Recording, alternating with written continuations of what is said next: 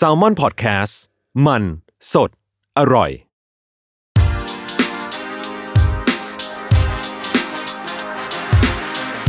c i n e f y Podcast ทุกประเด็นภาพยนตร์กับคนรักหนัง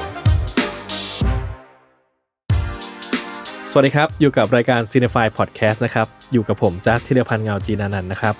วันนี้อยู่กับแขกรับเชิญ 2 ท่านนะครับ กับภาพยนตร์เรื่อง Red Life นะครับ ที่ทุกคนน่าจะได้เห็นข่าวคราวกันมาบ้าง แล้วก็น่าจะได้เห็นแล้วว่าจะเข้าฉายโรงรอบหนังเป็นยังไงบ้างในช่วงนี้นะครับ น่าจะเห็นกันหมดแล้วนะครับ ก็อยู่กับพี่รักพุ่มกับนะครับ แล้วก็จอมแจมนักแสดงนะครับเอ่อรบกวนทั้งสองท่านแนะนำตัวเองหน่อยครับอ๋อผมรักครับเป็นผู้กำกับเรื่อง Red Life ครับ ค่ะจำแจมค่ะ เป็นนักแสดงเรื่อง Red Life ค่ะภาพยนตร์เรื่อง Red Life นะครับเป็นภาพยนตร์เรื่องแรกจาก BrandThink Cinema ใช่ไหมฮะทีนี้เนี่ยผมคิดว่านะครับ คนหลาย ๆ คนอาจจะรู้จัก BrandThink ในฐานะอื่น คือผมไม่แน่ใจว่าเขารู้จักในฐานะอะไรเนาะเพราะผมเข้าใจว่า BrandThink ทำหลายอย่างมาก ๆ นะฮะแต่นี่คือภาพยนตร์เรื่องแรกของ BrandThink Cinema คือแตกลายออกมาจากตัว BrandThink เอง ทีนี้ครับก็อาจจะอยากถาม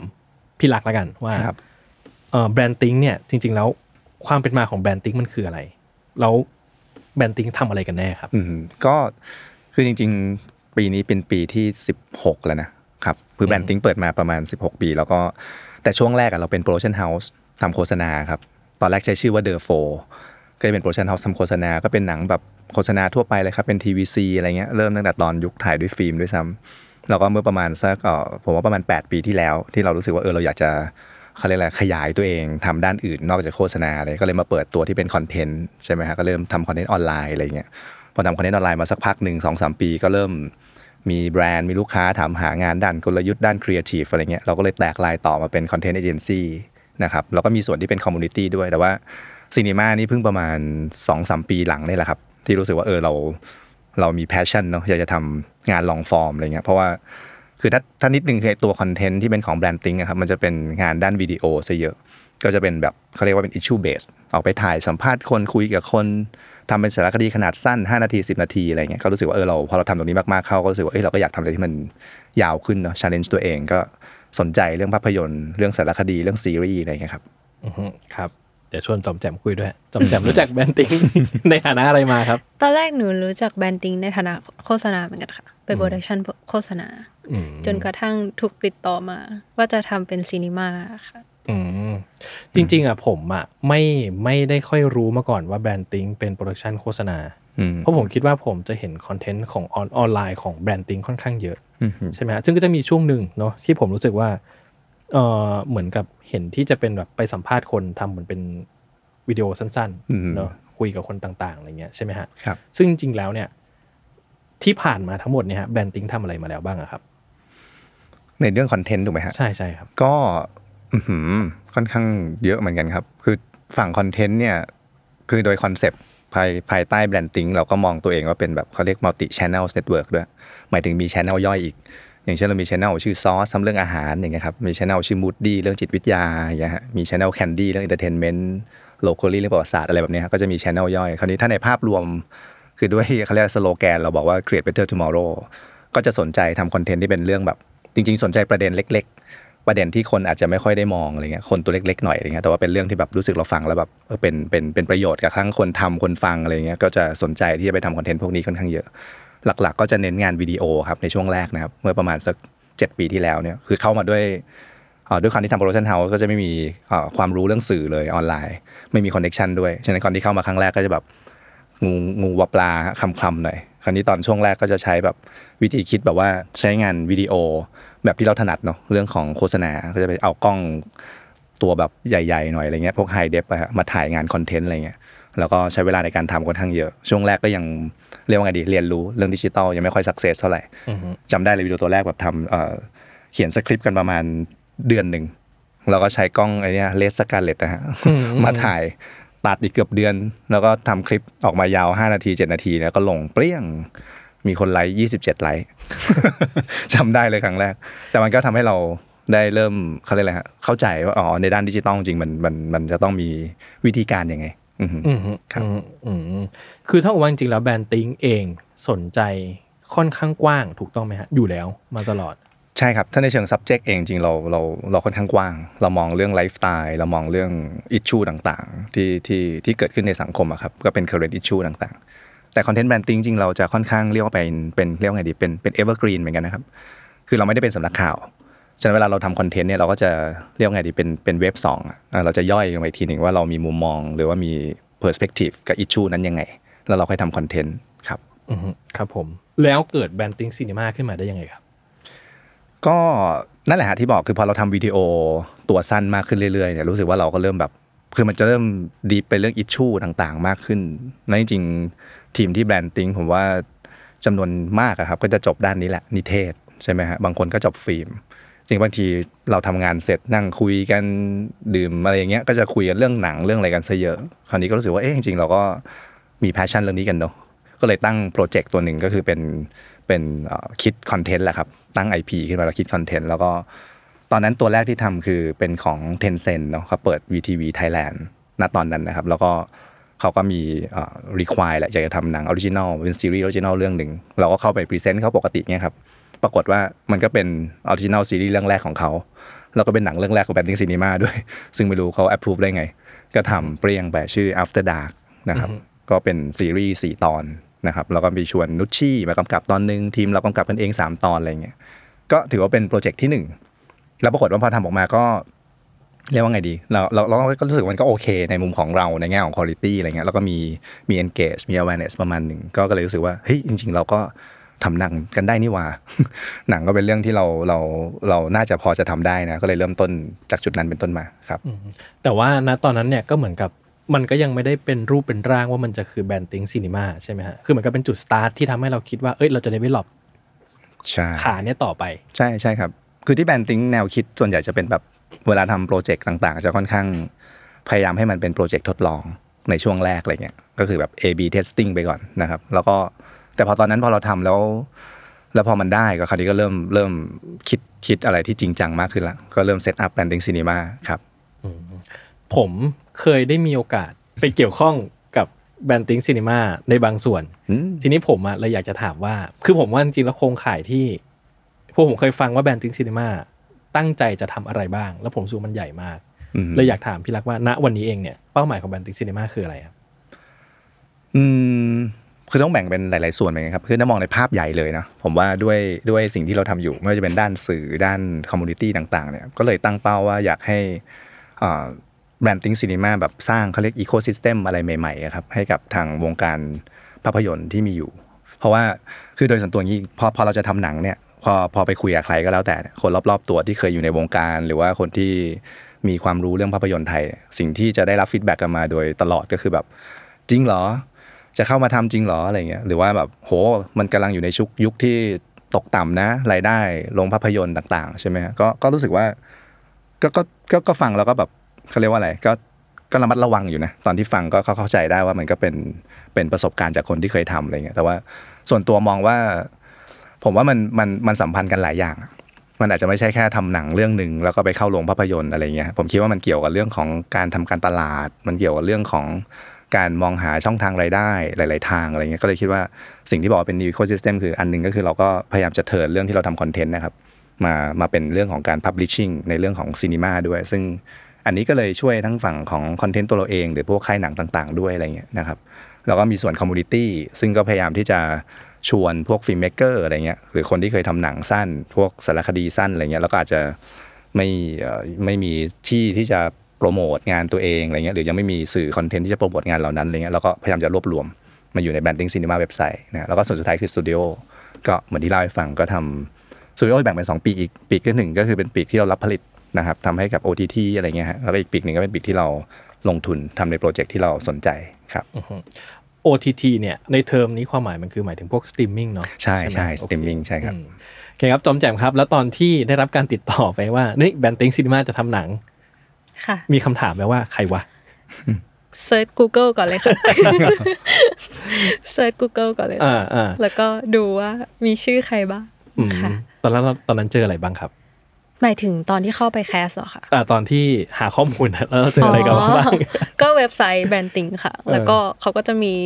คัต e กรีว่ามีมี part ไหนบ้างอะไรเงี้ยค่ะอืมแล้วก็เข้าไปดูอืมจริง ๆ ดูคร่าวๆ เพราะว่าตอนที่ BrandThink ติดต่อมาเป็นช่วงคาบเกี่ยวกับที่หนูเรียนจบพอดี แล้วหนูก็รู้สึกเคว้งคว้างในชีวิตมาก ว่าจะไปทางไหนแล้วก็ติดต่อมาพอดีค่ะ หนูก็เลยแบบเอาวะ ลุยสักตั้งหนึ่งอะไรอย่างเงี้ยอืมก็เลยลองมาแบบไม่ได้คิดอะไรมากอืมอยากทำมากกว่า อะไรเงี้ยค่ะโอเคครับ ก็แต่ว่าจริง ๆ ผมว่าก็เอ่อเมื่อไม่นานนี้เพิ่งมีงานเปิดตัวโปรเจกต์ทั้งหมดไปเนาะผมว่าจริงๆแล้วก่อนหน้านี้มันเหมือนมีสถานะกึ่งซุ่มไหมพี่ลักษณ์ซุ่มหมายไม่ใช่คำว่ากึ่งซุ่ม คือพอมันยังไม่official เปิดตัวว่าฉันเป็นผู้ผลิต house ทางด้านภาพยนตร์และซีรีส์นะ มันเลยเหมือนกับคนก็ยังจะไม่ค่อยรู้ ไหมฮะว่าแบบเอ๊ะ BrandThink ก็ทำนะครับครับคือใช่เพราะว่าหลักๆ ตั้งแต่ทำตั้งแต่ทำ BrandThink มายังไม่เคยแบบจัดงานอีเวนต์หรือว่าจัดงานแบบ open house เลยฮะก็เป็นครั้งแรก จริงๆมีคนบอกหลายครั้งแล้ว เพราะว่าเราก็ทำหลายอย่างเนาะแต่ว่าคนอาจจะไม่ทราบอืมแต่ด้วยความที่เรียกว่าไงดี ก็ไม่ได้ถนัดเรื่องจะทำ PR หรือโปรโมทหรือทำงานอีเวนต์อะไรแบบนี้ก็เลยก็เลยไม่ได้ทำสตีก็ผัดผ่อนไปเรื่อยฮะแต่ปีนี้ก็พอมันมันมีภาพยนตร์ใช่ไหมมันก็เป็นเรื่องจำเป็นละที่เราจะต้อง บอกให้คนทราบว่าเราทำหนังเรื่องอะไรบ้างอะไรอย่างเงี้ยก็เลยจัดงานตัวนี้ขึ้นมาครับอืมอืมอืมครับผมอ่าทีนี้ครับในฐานะสตูดิโอเนาะผมก็คิดว่ามันก็มีภาระที่เราต้องแบกรับทุนของการผลิต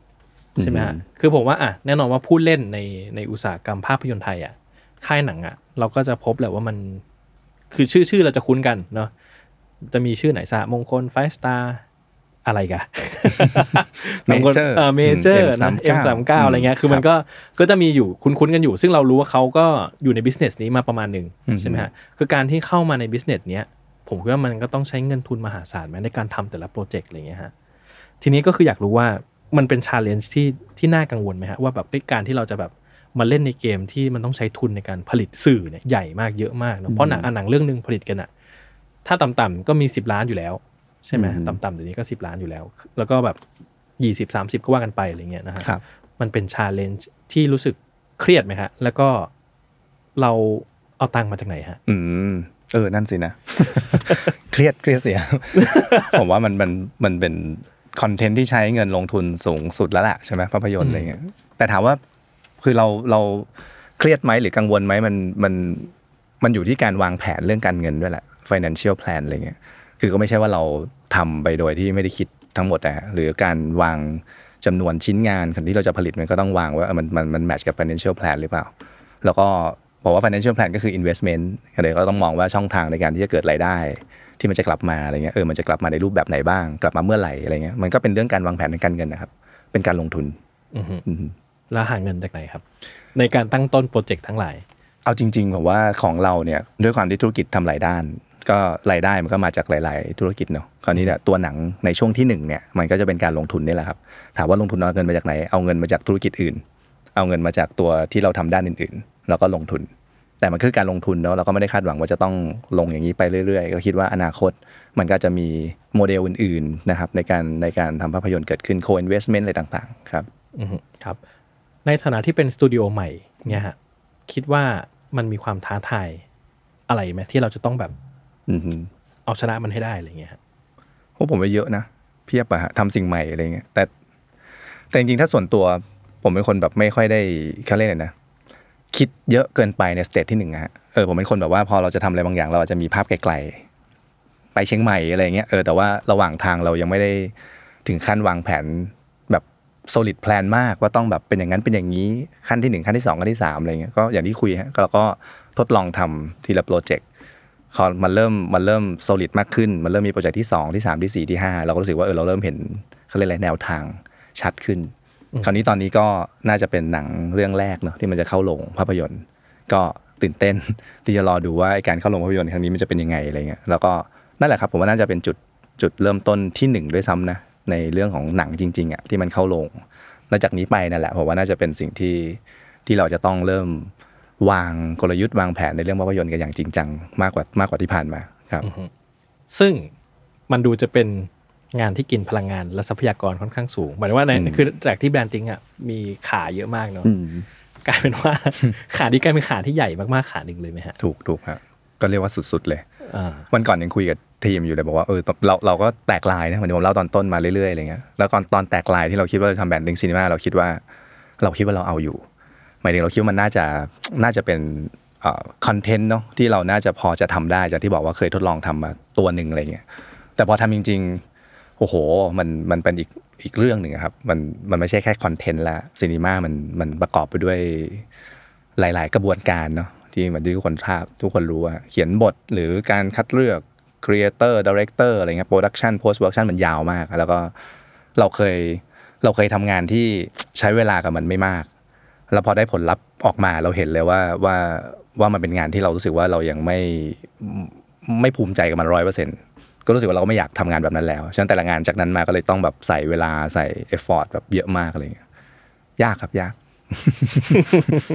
โอเคครับ อะ เรา introduction branding cinema คร่าวๆประมาณนี้นะครับ ซึ่งอ่าถ้าใครอยากจะติดตามข้อมูลข่าวสาร หรือว่าอยากจะ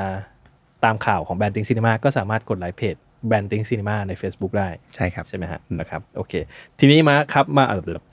ทีนี้ครับมาเข้าสู่เรื่องของ Red Life กันบ้างนะครับ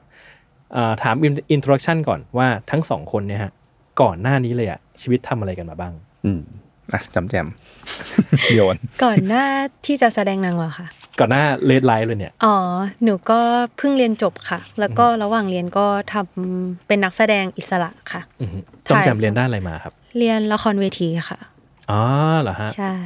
ก็รับงานมาเรื่อยๆทำงานตั้งแต่เด็กเลยค่ะอืมก็จับหูชนปลายแบบหาเงินไปเรื่อยๆเล่นๆอะไรอย่างเงี้ยค่ะอืมแล้วครับพอจบก็แบบเบื่อและไม่รู้จะทำอะไรดี กลัวว่าแสดงไปจะหาเงินไม่ได้ตลอดชีวิตอะไรอย่างเงี้ยอืค่ะมเพราะอะไรอะทำไมถึงรู้สึกว่าแส ดงไปจะเป็นอาชีพได้ไหมใช่ไหมนี่คือใช่คอนเซิร์นของเรา ใช่เขาเรียกว่าอะไรด้วยความแปลกของหนูด้วยมั้งคะหนูมีความชอบหลายอย่างมากเลยที่จะทำในชีวิตอะไรเงี้ย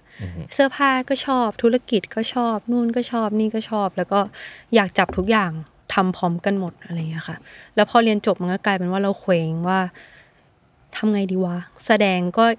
รู้สึกว่าตัวเองยังมีศักยภาพทำได้มากกว่านี้เลย แต่กูจะเอาตัวเองไปอยู่ตรงไหนดีในโลกใบนี้อะไรเงี้ยค่ะอืมอืมอืมอืมหนูก็เลยแบบ ได้โอกาสเข้ามาพอดีแล้วหนูก็เลยแบบรีบคว้าไว้ก่อน เพราะหนูเป็นคนแบบปฏิเสธทุกโอกาสที่เข้ามาด้วยความรู้สึกของเด็กที่แบบ ไม่เอาดีกว่าไม่ไม่สบายใจอะไรอย่างเงี้ยอืมอืมก็เลยรอบนี้ก็เลยแบบอะลองดูคว้าเลยอะไรอย่างเงี้ยอืค่ะมแล้วก่อนหน้านี้ที่แสดงอะครับ แสดงอะไรมาบ้างอะงานแบบไหน เป็นโฆษณาค่ะ MV อะไรอย่างเงี้ยค่ะทำหมดเลยแล้วก็มีซีรีส์แนนโนซีซั่นสองตอนหนึ่งอืมอืม ค่ะอืมซึ่งจะว่าไปแล้วเนี่ยไอ้สเกลอย่างอะถ้าเกิดเราเทียบกันพวกแบบโฆษณาหรือหรือ MV อะไรเงี้ยนะฮะมันก็เป็นอีกสเกลหนึ่งไปเลยเนอะหมายถึงว่าใช่ไอ้อีกสเกลนี้ไม่ได้หมายถึงแบบคุณค่าเลยนะ แต่หมายถึงว่าแบบในแง่ของนักแสดงที่เราจะต้องอยู่กับโปรเจกต์อะแล้วก็การต้อง handle เรื่องทั้งหมดให้มันดำเนินไปใช่ไหมใช่ค่ะ ก็คนละสเกลกัน ก็คิดว่ามันก็คงแบบ พอจะเข้ามาสู่หนังใหญ่ มันก็น่าจะมีความกดดันไหมฮะ สุดๆค่ะ ถามพี่รักสิวันแรกหนูจะเป็นลม แค่หันมายิ้มใช่เองหนูยังทำไม่ได้เลย โอเค อะพอสไว้ก่อนมาที่พี่รักครับ พี่รักครับทำอะไรมาครับเออผมเป็นผู้กำกับโฆษณาครับ ก็ทำโฆษณามาตลอดเลยตั้งแต่เรียนจบ เรียนจบแล้วก็ไปเรียนต่างประเทศ แล้วก็ไม่จบกลับมาปุ๊บก็มาทำเป็นผู้กำกับโฆษณาตั้งแต่อายุประมาณยี่ห้าแล้วก็ทำมาเรื่อยครับทำจนถึงอายุประมาณสามสิบเจ็ดปีนี้ บอกอายุเลยใช่ไหมอะปีนี้สี่สิบหกเออรู้สึกว่าตอนนั้นก็ทำถึงสามสิบเจ็ดแล้วก็ถึงจุดหนึ่งรู้สึกแบบยังไงเดียอิ่มตัวเหมือนกัน คือโฆษณาสำหรับผมมันคล้ายๆแบบเป็นเราเปรียบเทียบนะเป็นเป็นเหมือนผู้รับเหมาสร้างบ้านอะแล้วก็สร้างบ้านทีละหลังอะไรเงี้ยไปเรื่อยๆอะไรเงี้ยพอทำเสร็จก็อ่า double head เลยใช่ไหมฮะลูกค้าแบบจบงานอะไรเงี้ยอะ finish กัน ก็รู้สึกว่าเราสร้างมาหลายหลังแล้วไปเรื่อยๆก็รู้สึกว่าเราตั้งคำถามว่าเอ้ยเราเราเราเราอยากจะทำอย่างอื่นๆบ้างอะไรเงี้ยก็เลย take break มีปีตอนนั้นตอนอายุสามเจ็ดก็เลยแบบว่า บอก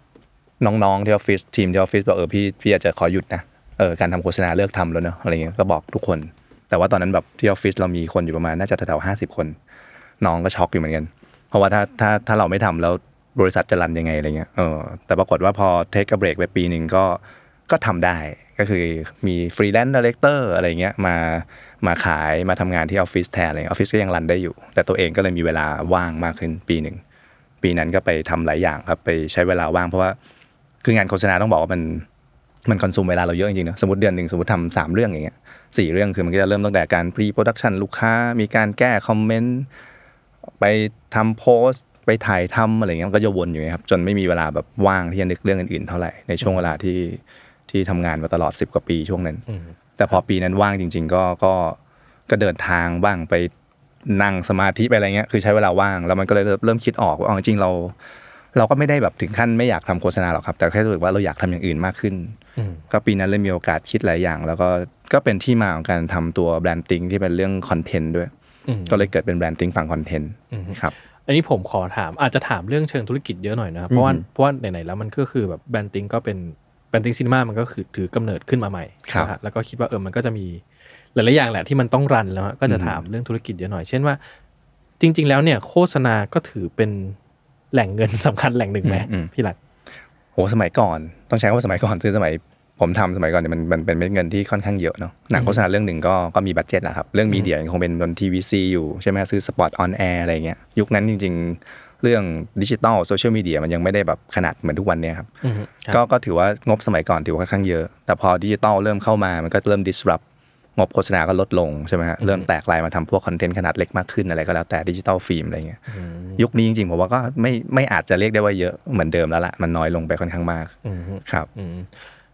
สังคมมันแปลกไหมฮะหมายถึงว่าเราทำงานเดิมแต่เราได้เงินน้อยลง แล้วก็จ่ายเงินมากขึ้นด้วยอะไรอย่างเงี้ยค่าตัวคนขึ้นอะไรอย่างนั้นแต่งบประมาณน้อยลงใช่ว่าใช่ผมว่ามันสังคมเราแปลกมันแปลกๆนะแต่สมัยก่อนอะผมสมัยก่อนที่ว่าเยอะนี่คือหลักเท่าไหร่พี่หลักโอ้ก็เยอะอะครับ หลักหลายล้านครับก็เป็นต่อโฆษณาหนึ่งต่อหนึ่ชิ้งนเรื่องอะไรหนึ่เงี้งยตัวใช่ครับใช่ไหมก็เป็นหลักหลายๆล้าน ก็ก็แล้วแต่ว่าว่าแบรนด์ใหญ่แค่ไหน แล้วก็แต่แต่โฆษณามันก็มีหลายแบบ อย่างที่ผมทำส่วนใหญ่ถ้าตัวเองเลยนะที่เป็นผู้กำกับจะเป็นหนังพวกแนว สวยๆ งามๆซะด้วยซ้ำเป็นแนว cosmetic เออแบรนด์แบบครีมทาผิวแชมพูอะไรเงี้ยก็ไม่ไม่รู้เขามาจ้างผมได้ไงก็จากหน้าตาอะไรเงี้ยแต่ก็จะไปเลยมีโอกาสแบบว่า คือพอ budget เยอะความอันนี้ตัวเองนะความสนุกอย่างหนึ่งในการในการทำงาน cosmetic ตอนนี้ก็เลยแบบเออเรามีเงิน พอที่จะทำอะไรแบบให้ให้มันเป็นอย่างที่เราคิดได้อืมเราสามารถเซตฉากได้ เราสามารถแบบใช้อุปกรณ์ ใช้กล้องใช้เครื่องมือได้เต็มที่อะไรเงี้ย เราได้ทำงานกับคนที่ โอ้เป็นระดับ เก่งระดับ top อะไรเงี้ยที่เราอยากทำงานด้วยแล้วก็ชวนเขาแบบสามารถ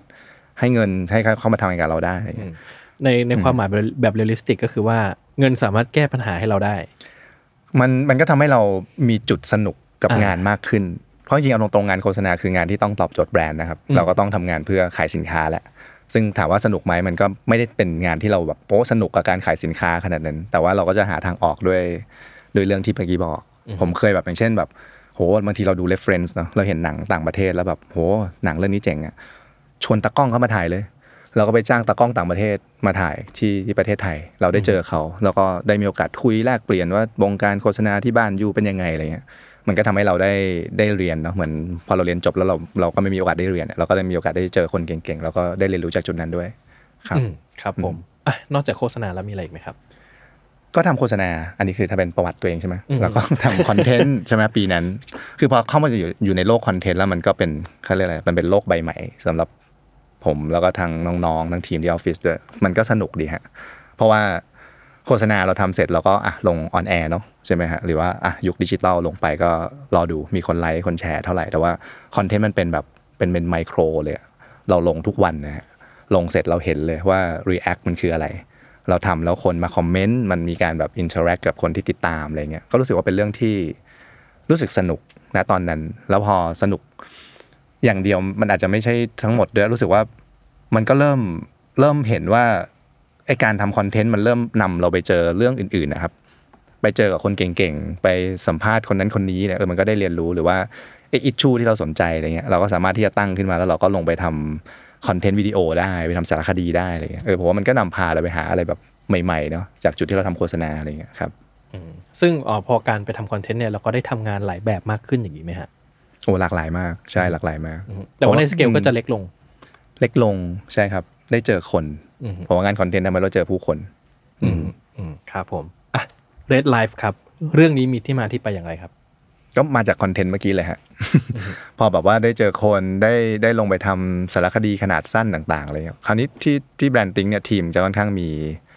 เขาเรียกอะไรอะจุดสนใจร่วมกันตรงอย่างหนึ่งก็จะค่อยๆสนใจประเด็นคนตัวเล็ก ๆ ในสังคมอะไรเงี้ยก็ก็เข้าไปถ่ายทำพวกคอนเทนต์แบบแนวเนี้ยเยอะอยู่เหมือนกัน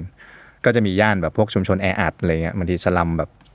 ผมเรียกสลัมแนวตั้งเพราะเขาจะรู้จักสลัมคลองเตยที่ที่ที่ทุกคนรู้จักเนอะแต่จริงๆแบบ พอกรุงเทพมันมีเป็นเป็นเมืองที่มันเข้าไปในซอยอะไรต่างๆเนี่ยมันจะมีแบบจุดที่เรามองไม่เห็นนะฮะอีกค่อนข้างเยอะ ก็ก็คอนเทนต์ที่เราทำก็มีเรื่องพวกนี้อยู่เยอะอยู่เหมือนกันแล้วปีนั้นที่พอผมมีเวลาก็ลงไปทำเองด้วยทำสารคดีบ้างทำอะไรบ้างเลยก็รู้สึกว่าเอ๊ะเรา เราก็ไปเจอเรื่องหลาย ๆ เรื่องที่น่าสนใจ เราก็เลยเริ่มแบบ จริง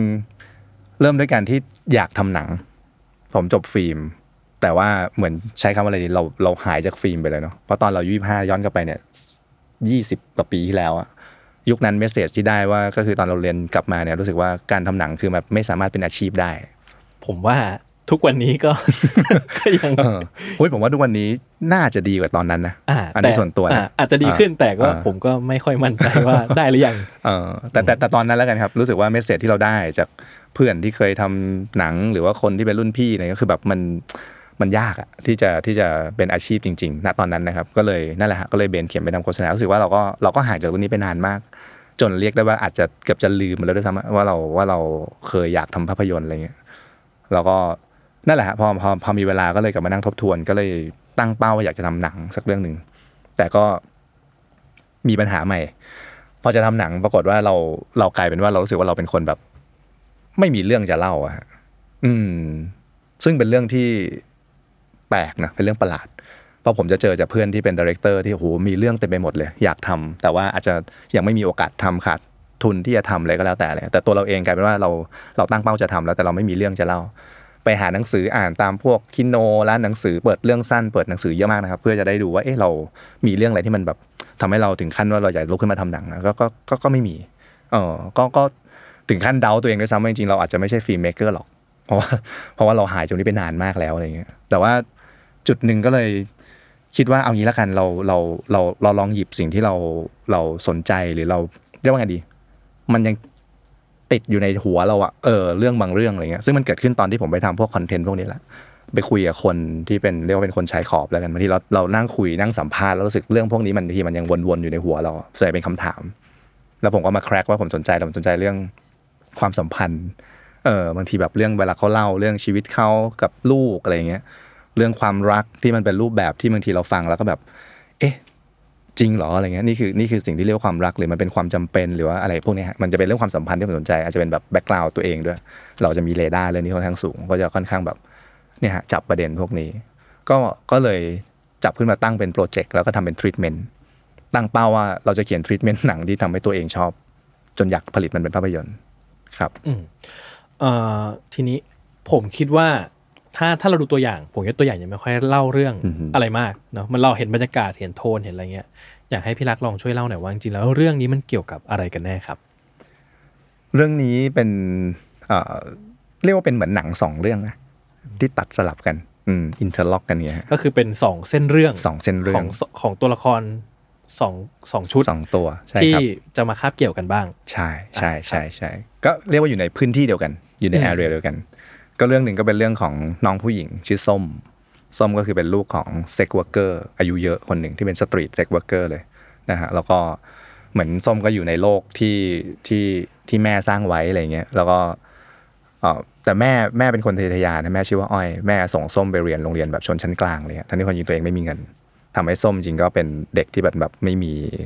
เขาเรียกอะไรนะไม่มีตัวตนนะฮะแล้วเขาเข้าไปเจอรุ่นพี่ที่โรงเรียนชื่อพี่พีทแล้วก็คิดว่าพี่พีทเนี่ยจะเป็นแบบ ยานเป็นเรือเหาะพาเธอออกจากโลกที่เธอไม่ชอบ ไม่อยากอยู่ได้อะไรเงี้ยไก่อีกเรื่องหนึ่งก็เป็นเรื่องของเต๋อฮะก็เล่นโดยแบงค์เนาะกับไมายไมายนั่งอยู่ข้างๆก็คือจอมแจมค่ะก็เต๋อกับไมายก็เป็นแฟนกันครับจริงๆไมายก็เป็น sex worker เหมือนกันอีก แล้วก็เต๋อเป็นโจรปล้นสถานีรถไฟ แต่เป็นโจรโจรแบบโจรกระจอกนิดนึงนะไม่ใช่โจรแบบดูยิ่งใหญ่อะไรเงี้ยเช่นเวลาปล้นเนี่ยที่ ที่ผมเคยไปคุยไปเจอก็จะเจออย่างเช่นวิธีการปล้นเขาจะมีแบบสมมติปล้นทีหนึ่งมีสี่คนมักจะปล้นคนที่นอนอยู่ตามริมทางรถไฟที่จะเดินทางอะครับ คนแรกก็ต้องมือหนักหน่อย ตีนหนักนิดนึง วิ่งเข้าไปปุ๊บแล้วก็เตะเลย เตะหน้า เตะเสร็จแล้ววิ่งไปเลยนะฮะอันนี้ตัวเปิด ตัวที่สองวิ่งเข้ามาก็จะมาฉกกระเป๋าตังค์หรือของมีค่ามือถืออะไรเงี้ยแล้วก็วิ่งไปเลยเหมือนกันว่าคนที่โดนเตะยังคงมึนๆอยู่อันนี้อันนี้เรียกตัวฉก ตัวที่สามก็จะเป็นคนที่มือหนักตีนหนักเหมือนกันเขาเรียกตัวปิด วิ่งเข้ามากระดาษที่กำลังจะหายมึนไปวิ่งตามของก็จะโดนคนนี้วิ่งมาเตะซ้ำอีกทีหนึ่งแล้วก็ก็ก็ก็ก็มึนไป คนสุดท้ายเนี่ยคือเต๋อก็คือเป็นตัวดูต้นทางเฉยๆจะเป็นคนกระจอกสุด ในเรื่องก็ก็คือเต๋อก็เป็นเป็นโจรแบบเนี่ยฮะคอยฉกชิงวิ่งราวแล้วก็เป็นแฟนกับไมค์ก็เหมือนกันเต๋อก็พยายามที่จะพาไมค์ออกจากพื้นที่ตรงนี้อะไรเงี้ยแต่ว่ามันก็จะมีคอน FLICT นิดนึงตรงที่ไมค์นี่ก็จะมีปมว่าเขา ไม่อยากให้เต๋อเนี่ยไปปล้นว่าเขาไม่สามารถจะอยู่ด้วยตัวเองได้ไมค์ไมค์มีมีโฟเบียเล็ก ๆ ในเรื่องของการที่คนที่ตัวเองรักจะไปอยู่ในคุกอะไรเงี้ยอืมมันก็มันก็สู้กันด้วยสองส่วนนี้อืมอืมเอ่อเมื่อกี้เท่าที่ฟังดีเทลเนาะจากการอะขบวนการฉกชิงวิ่งราวอะไรอย่างเงี้ยเนาะเท่ากับว่าจริงๆพี่รักก็ไปได้ข้อมูลจากช่วงที่ทำคอนเทนต์มาค่อนข้างเยอะเกี่ยวกับผู้คนในสังคมไหมก็ฮะใช่ครับใช่ครับ ก็ลงไปคุยลงไปอืม observe มากกว่าใช้คำนี้ ซึ่งก็เท่ากับว่าจริงๆแล้วเนี่ยมันก็มีหลาย ๆส่วนของหนัง คืออะเคยหนังมันกำลังสะท้อนภาพถึงคนที่อยู่ ถ้าผมอะถ้าใช้คำในเชิงโครงสร้างมันคือคนที่หลุดจากตะข่ายสังคมไปแล้วอะอืมไปอยู่ในจุดที่ไม่มีทางเลือกในชีวิตเท่าไหร่นักใช่ไหมฮะซึ่งก็มีข้อมูลที่ได้มาจากเรื่องจริง ๆ ค่อนข้างเยอะอยู่ครับใช่ไหมฮะก็ก็เรียกว่าเป็นแบบ inspire จากคนที่เราไปเคยคุยเคยเจออะไรเงี้ยแต่ว่าเอาจริงๆผมว่ามันมันไม่สามารถจะเรียกว่าเป็นแบบ based on true story อะไรวะล่ะผมว่ามันก็เป็นมันเป็น ficกชันแหละอะมันก็คือเราหยิบนู่นนิดมาผสมกันใช่แต่ว่ามันใช่ก็มีมีเรื่องที่เราได้เจอมานั่นแหละใช่ครับมาประกอบอยู่ในนั้น ใช่ใช่อ่าอืมโอเคครับผม ทีนี้ครับจอมแจมครับ ตอนที่เขาเรียกมา castเขาบอกว่าอะไรบ้าง เขาบอกว่าไมายเป็นผู้หญิงตัวเล็กเขาบอกแค่นี้เองเหรอ แล้วก็บอก background ของไมายมาค่ะอ๋อซึ่งตอนนั้นเป็นช่วงแบบโควิดปลายๆมั้งอืมอืมหูซัด ทุกอย่างบนโลกหนูกินยับเลย แล้วก็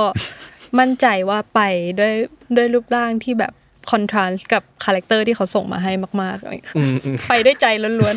ๆ ค่ะ ก็เข้าไป cast แล้วก็มีพี่รักนั่งดู ตอนแรกหนูไม่รู้ด้วยว่าเป็นผู้กำกับอ่าใช่นั่งดู cast เองเลยปกติจะเป็นคนอื่นมามา cast ให้อะไรอย่างอืเงี้มยค่ะอืมเอ่อตอนที่ไป cast เนี่ยเราได้เราได้ cast บทเยอะขนาดไหนอะฮะก็พอประมาณนะคะอืมอืมเป็นแบบ เล่นกับเต๋อแล้วก็เล่นกับพ่ออะไรอย่างเงี้ยค่ะ แบบให้เห็นความเป็นไม้ที่สุดอืมตอนได้อ่านบทที่ต้องแคสครั้งแรกฮะ มีมีความคิดเห็นกับบทนี้ยังไงบ้างฮะ ถ้าแบบตรงๆเลยนะคะ ตอนนั้นน่ะได้ครับ หนูแฮปปี้มาก หนูอ่าฮะอยากเล่นเป็นบทที่หนูอยากเล่นจริงอ่าเพราะว่าอะไรอะๆเพราะว่าตอนทีสิทธ์ค่ะ มีบทที่เป็นผู้หญิงขายตัวแล้วหนูไม่ได้เล่นอืม หนูไปแคสเรื่องนั้นไม่ผ่านอืมอืมแล้วหนูก็เลยแบบ นี่แหละ บทในฝันถ้าได้เล่นครั้งหนึ่งหนูต้องแฮปปี้มากอะไรเงี้ยอืมอืมอืมแล้วหนูก็เอาเลยอืมฮึอืมฮึอืมโอเคครับ ทีนี้ครับอ่าพี่รักการทำงานโฆษณามาก่อนเนี่ยฮะ มันช่วยอะไรในการทำหนังเรื่องนี้บ้างไหมฮะอืม ถือว่าน้อยนะครับ ไม่ค่อยเท่าไหร่ อืมคือคือผมว่าการเล่าเรื่องแบบแบบโฆษณาสามสิบวินาทีหนึ่งอะไรเงี้ยมันมันก็เป็นศาสตร์แบบหนึ่งนะ เวลาตัดต่อมันแบบโอ้โหบางทีต้องขายลูกค้านี่เล่าว่า อันนี้จะยาวหนึ่งวินาทีแปด frame อย่างเงี้ยนะเราจะเล่าว่าจะถ่ายวินาทีนี้ทำไมอะไรเงี้ยแต่ว่าพอเป็นหนังมันมันเป็นความยาวที่แบบยาวกว่านั้นมาก จริง ๆ ถ้าเรื่องการเล่าเรื่องแทบจะแทบจะไม่ได้ใช้ศาสตร์เดียวกันเลย อืมแทบจะ apply กันไม่ได้ แต่ว่า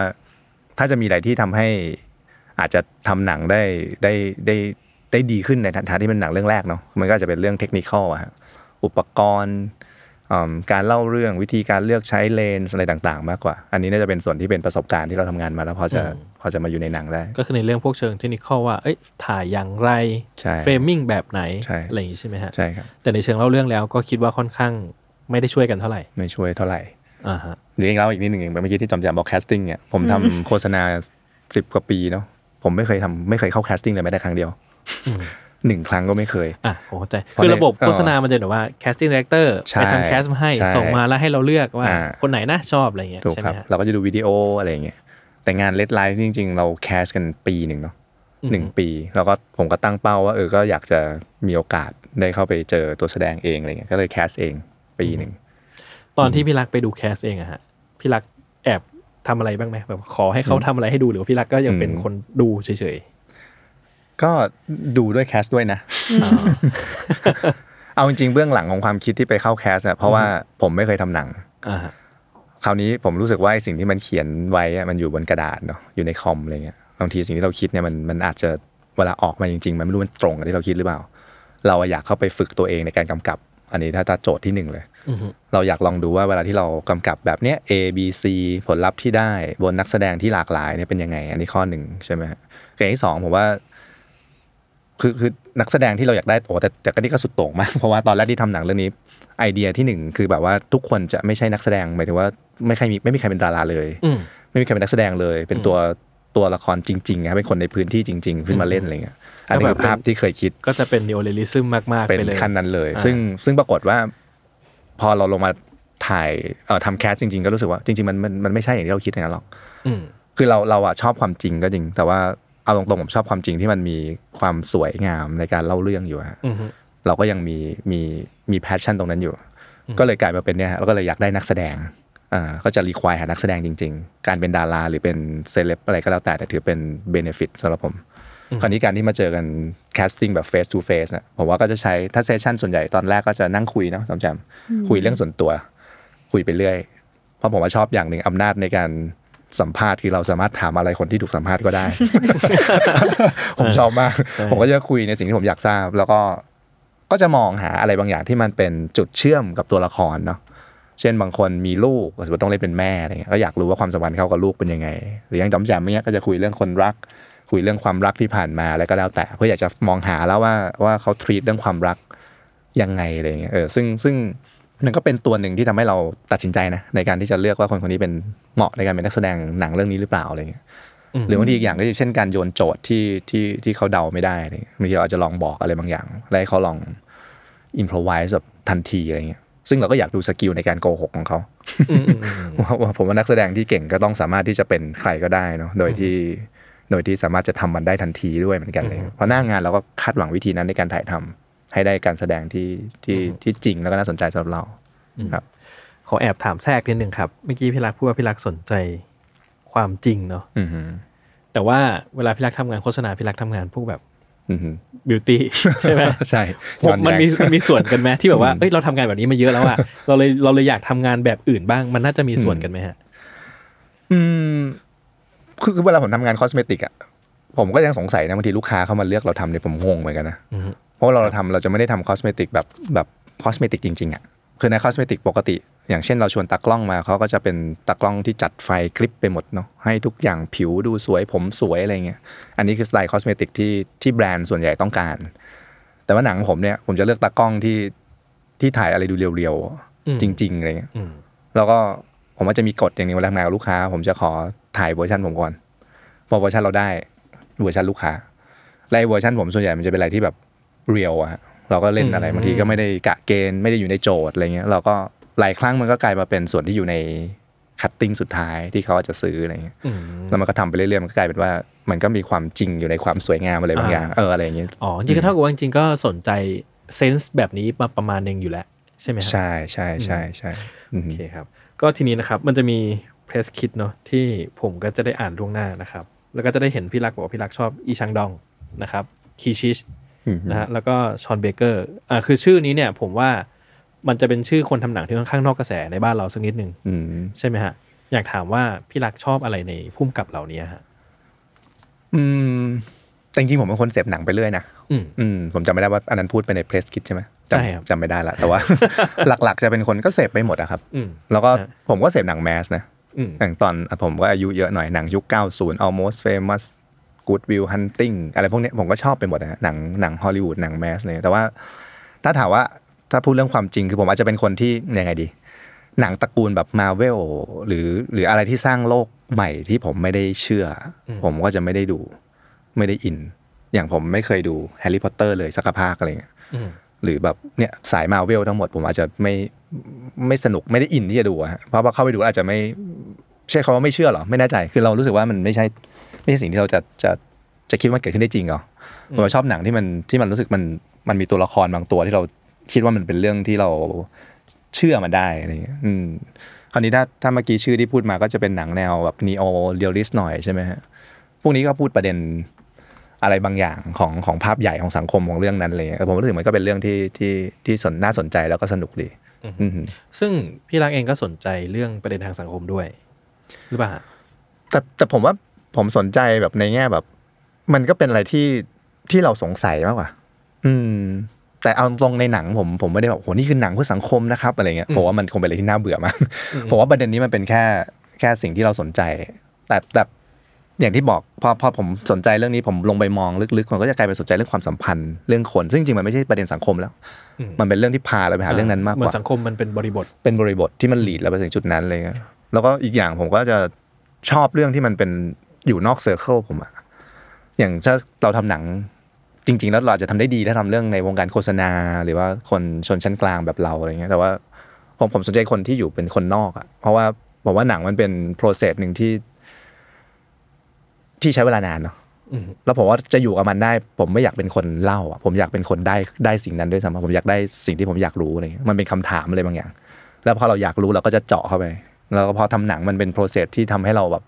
โอ้โห ต้องจมอยู่กับการเขียนบทเป็นปีอย่างเงี้ยทรีทเมนต์เราใช้เวลาสองปี บทอีกปีหนึ่งมันมันเป็นกระบวนการที่ย่อยเราค่อนข้างมากก็ ก็นั่นแหละฮะทำให้เราได้ไปเจอคำตอบอะไรที่เราอยากรู้เลยซีเรียสไปไหมเนี่ยเนี่ยคือกำลังจะขอดูเครียดจังเลยกำลังจะขอแทรกค่ะอืมแบบพอพูดถึงเรื่องความจริงหรืออะไรอย่างเงี้ยค่ะ ตอนที่พี่ถามว่าแบบตอนอ่านสคริปต์ครั้งแรกแล้วรู้สึกยังไงหนูอาจจะตอบไม่ clear อ่าแต่หนูรู้สึกว่า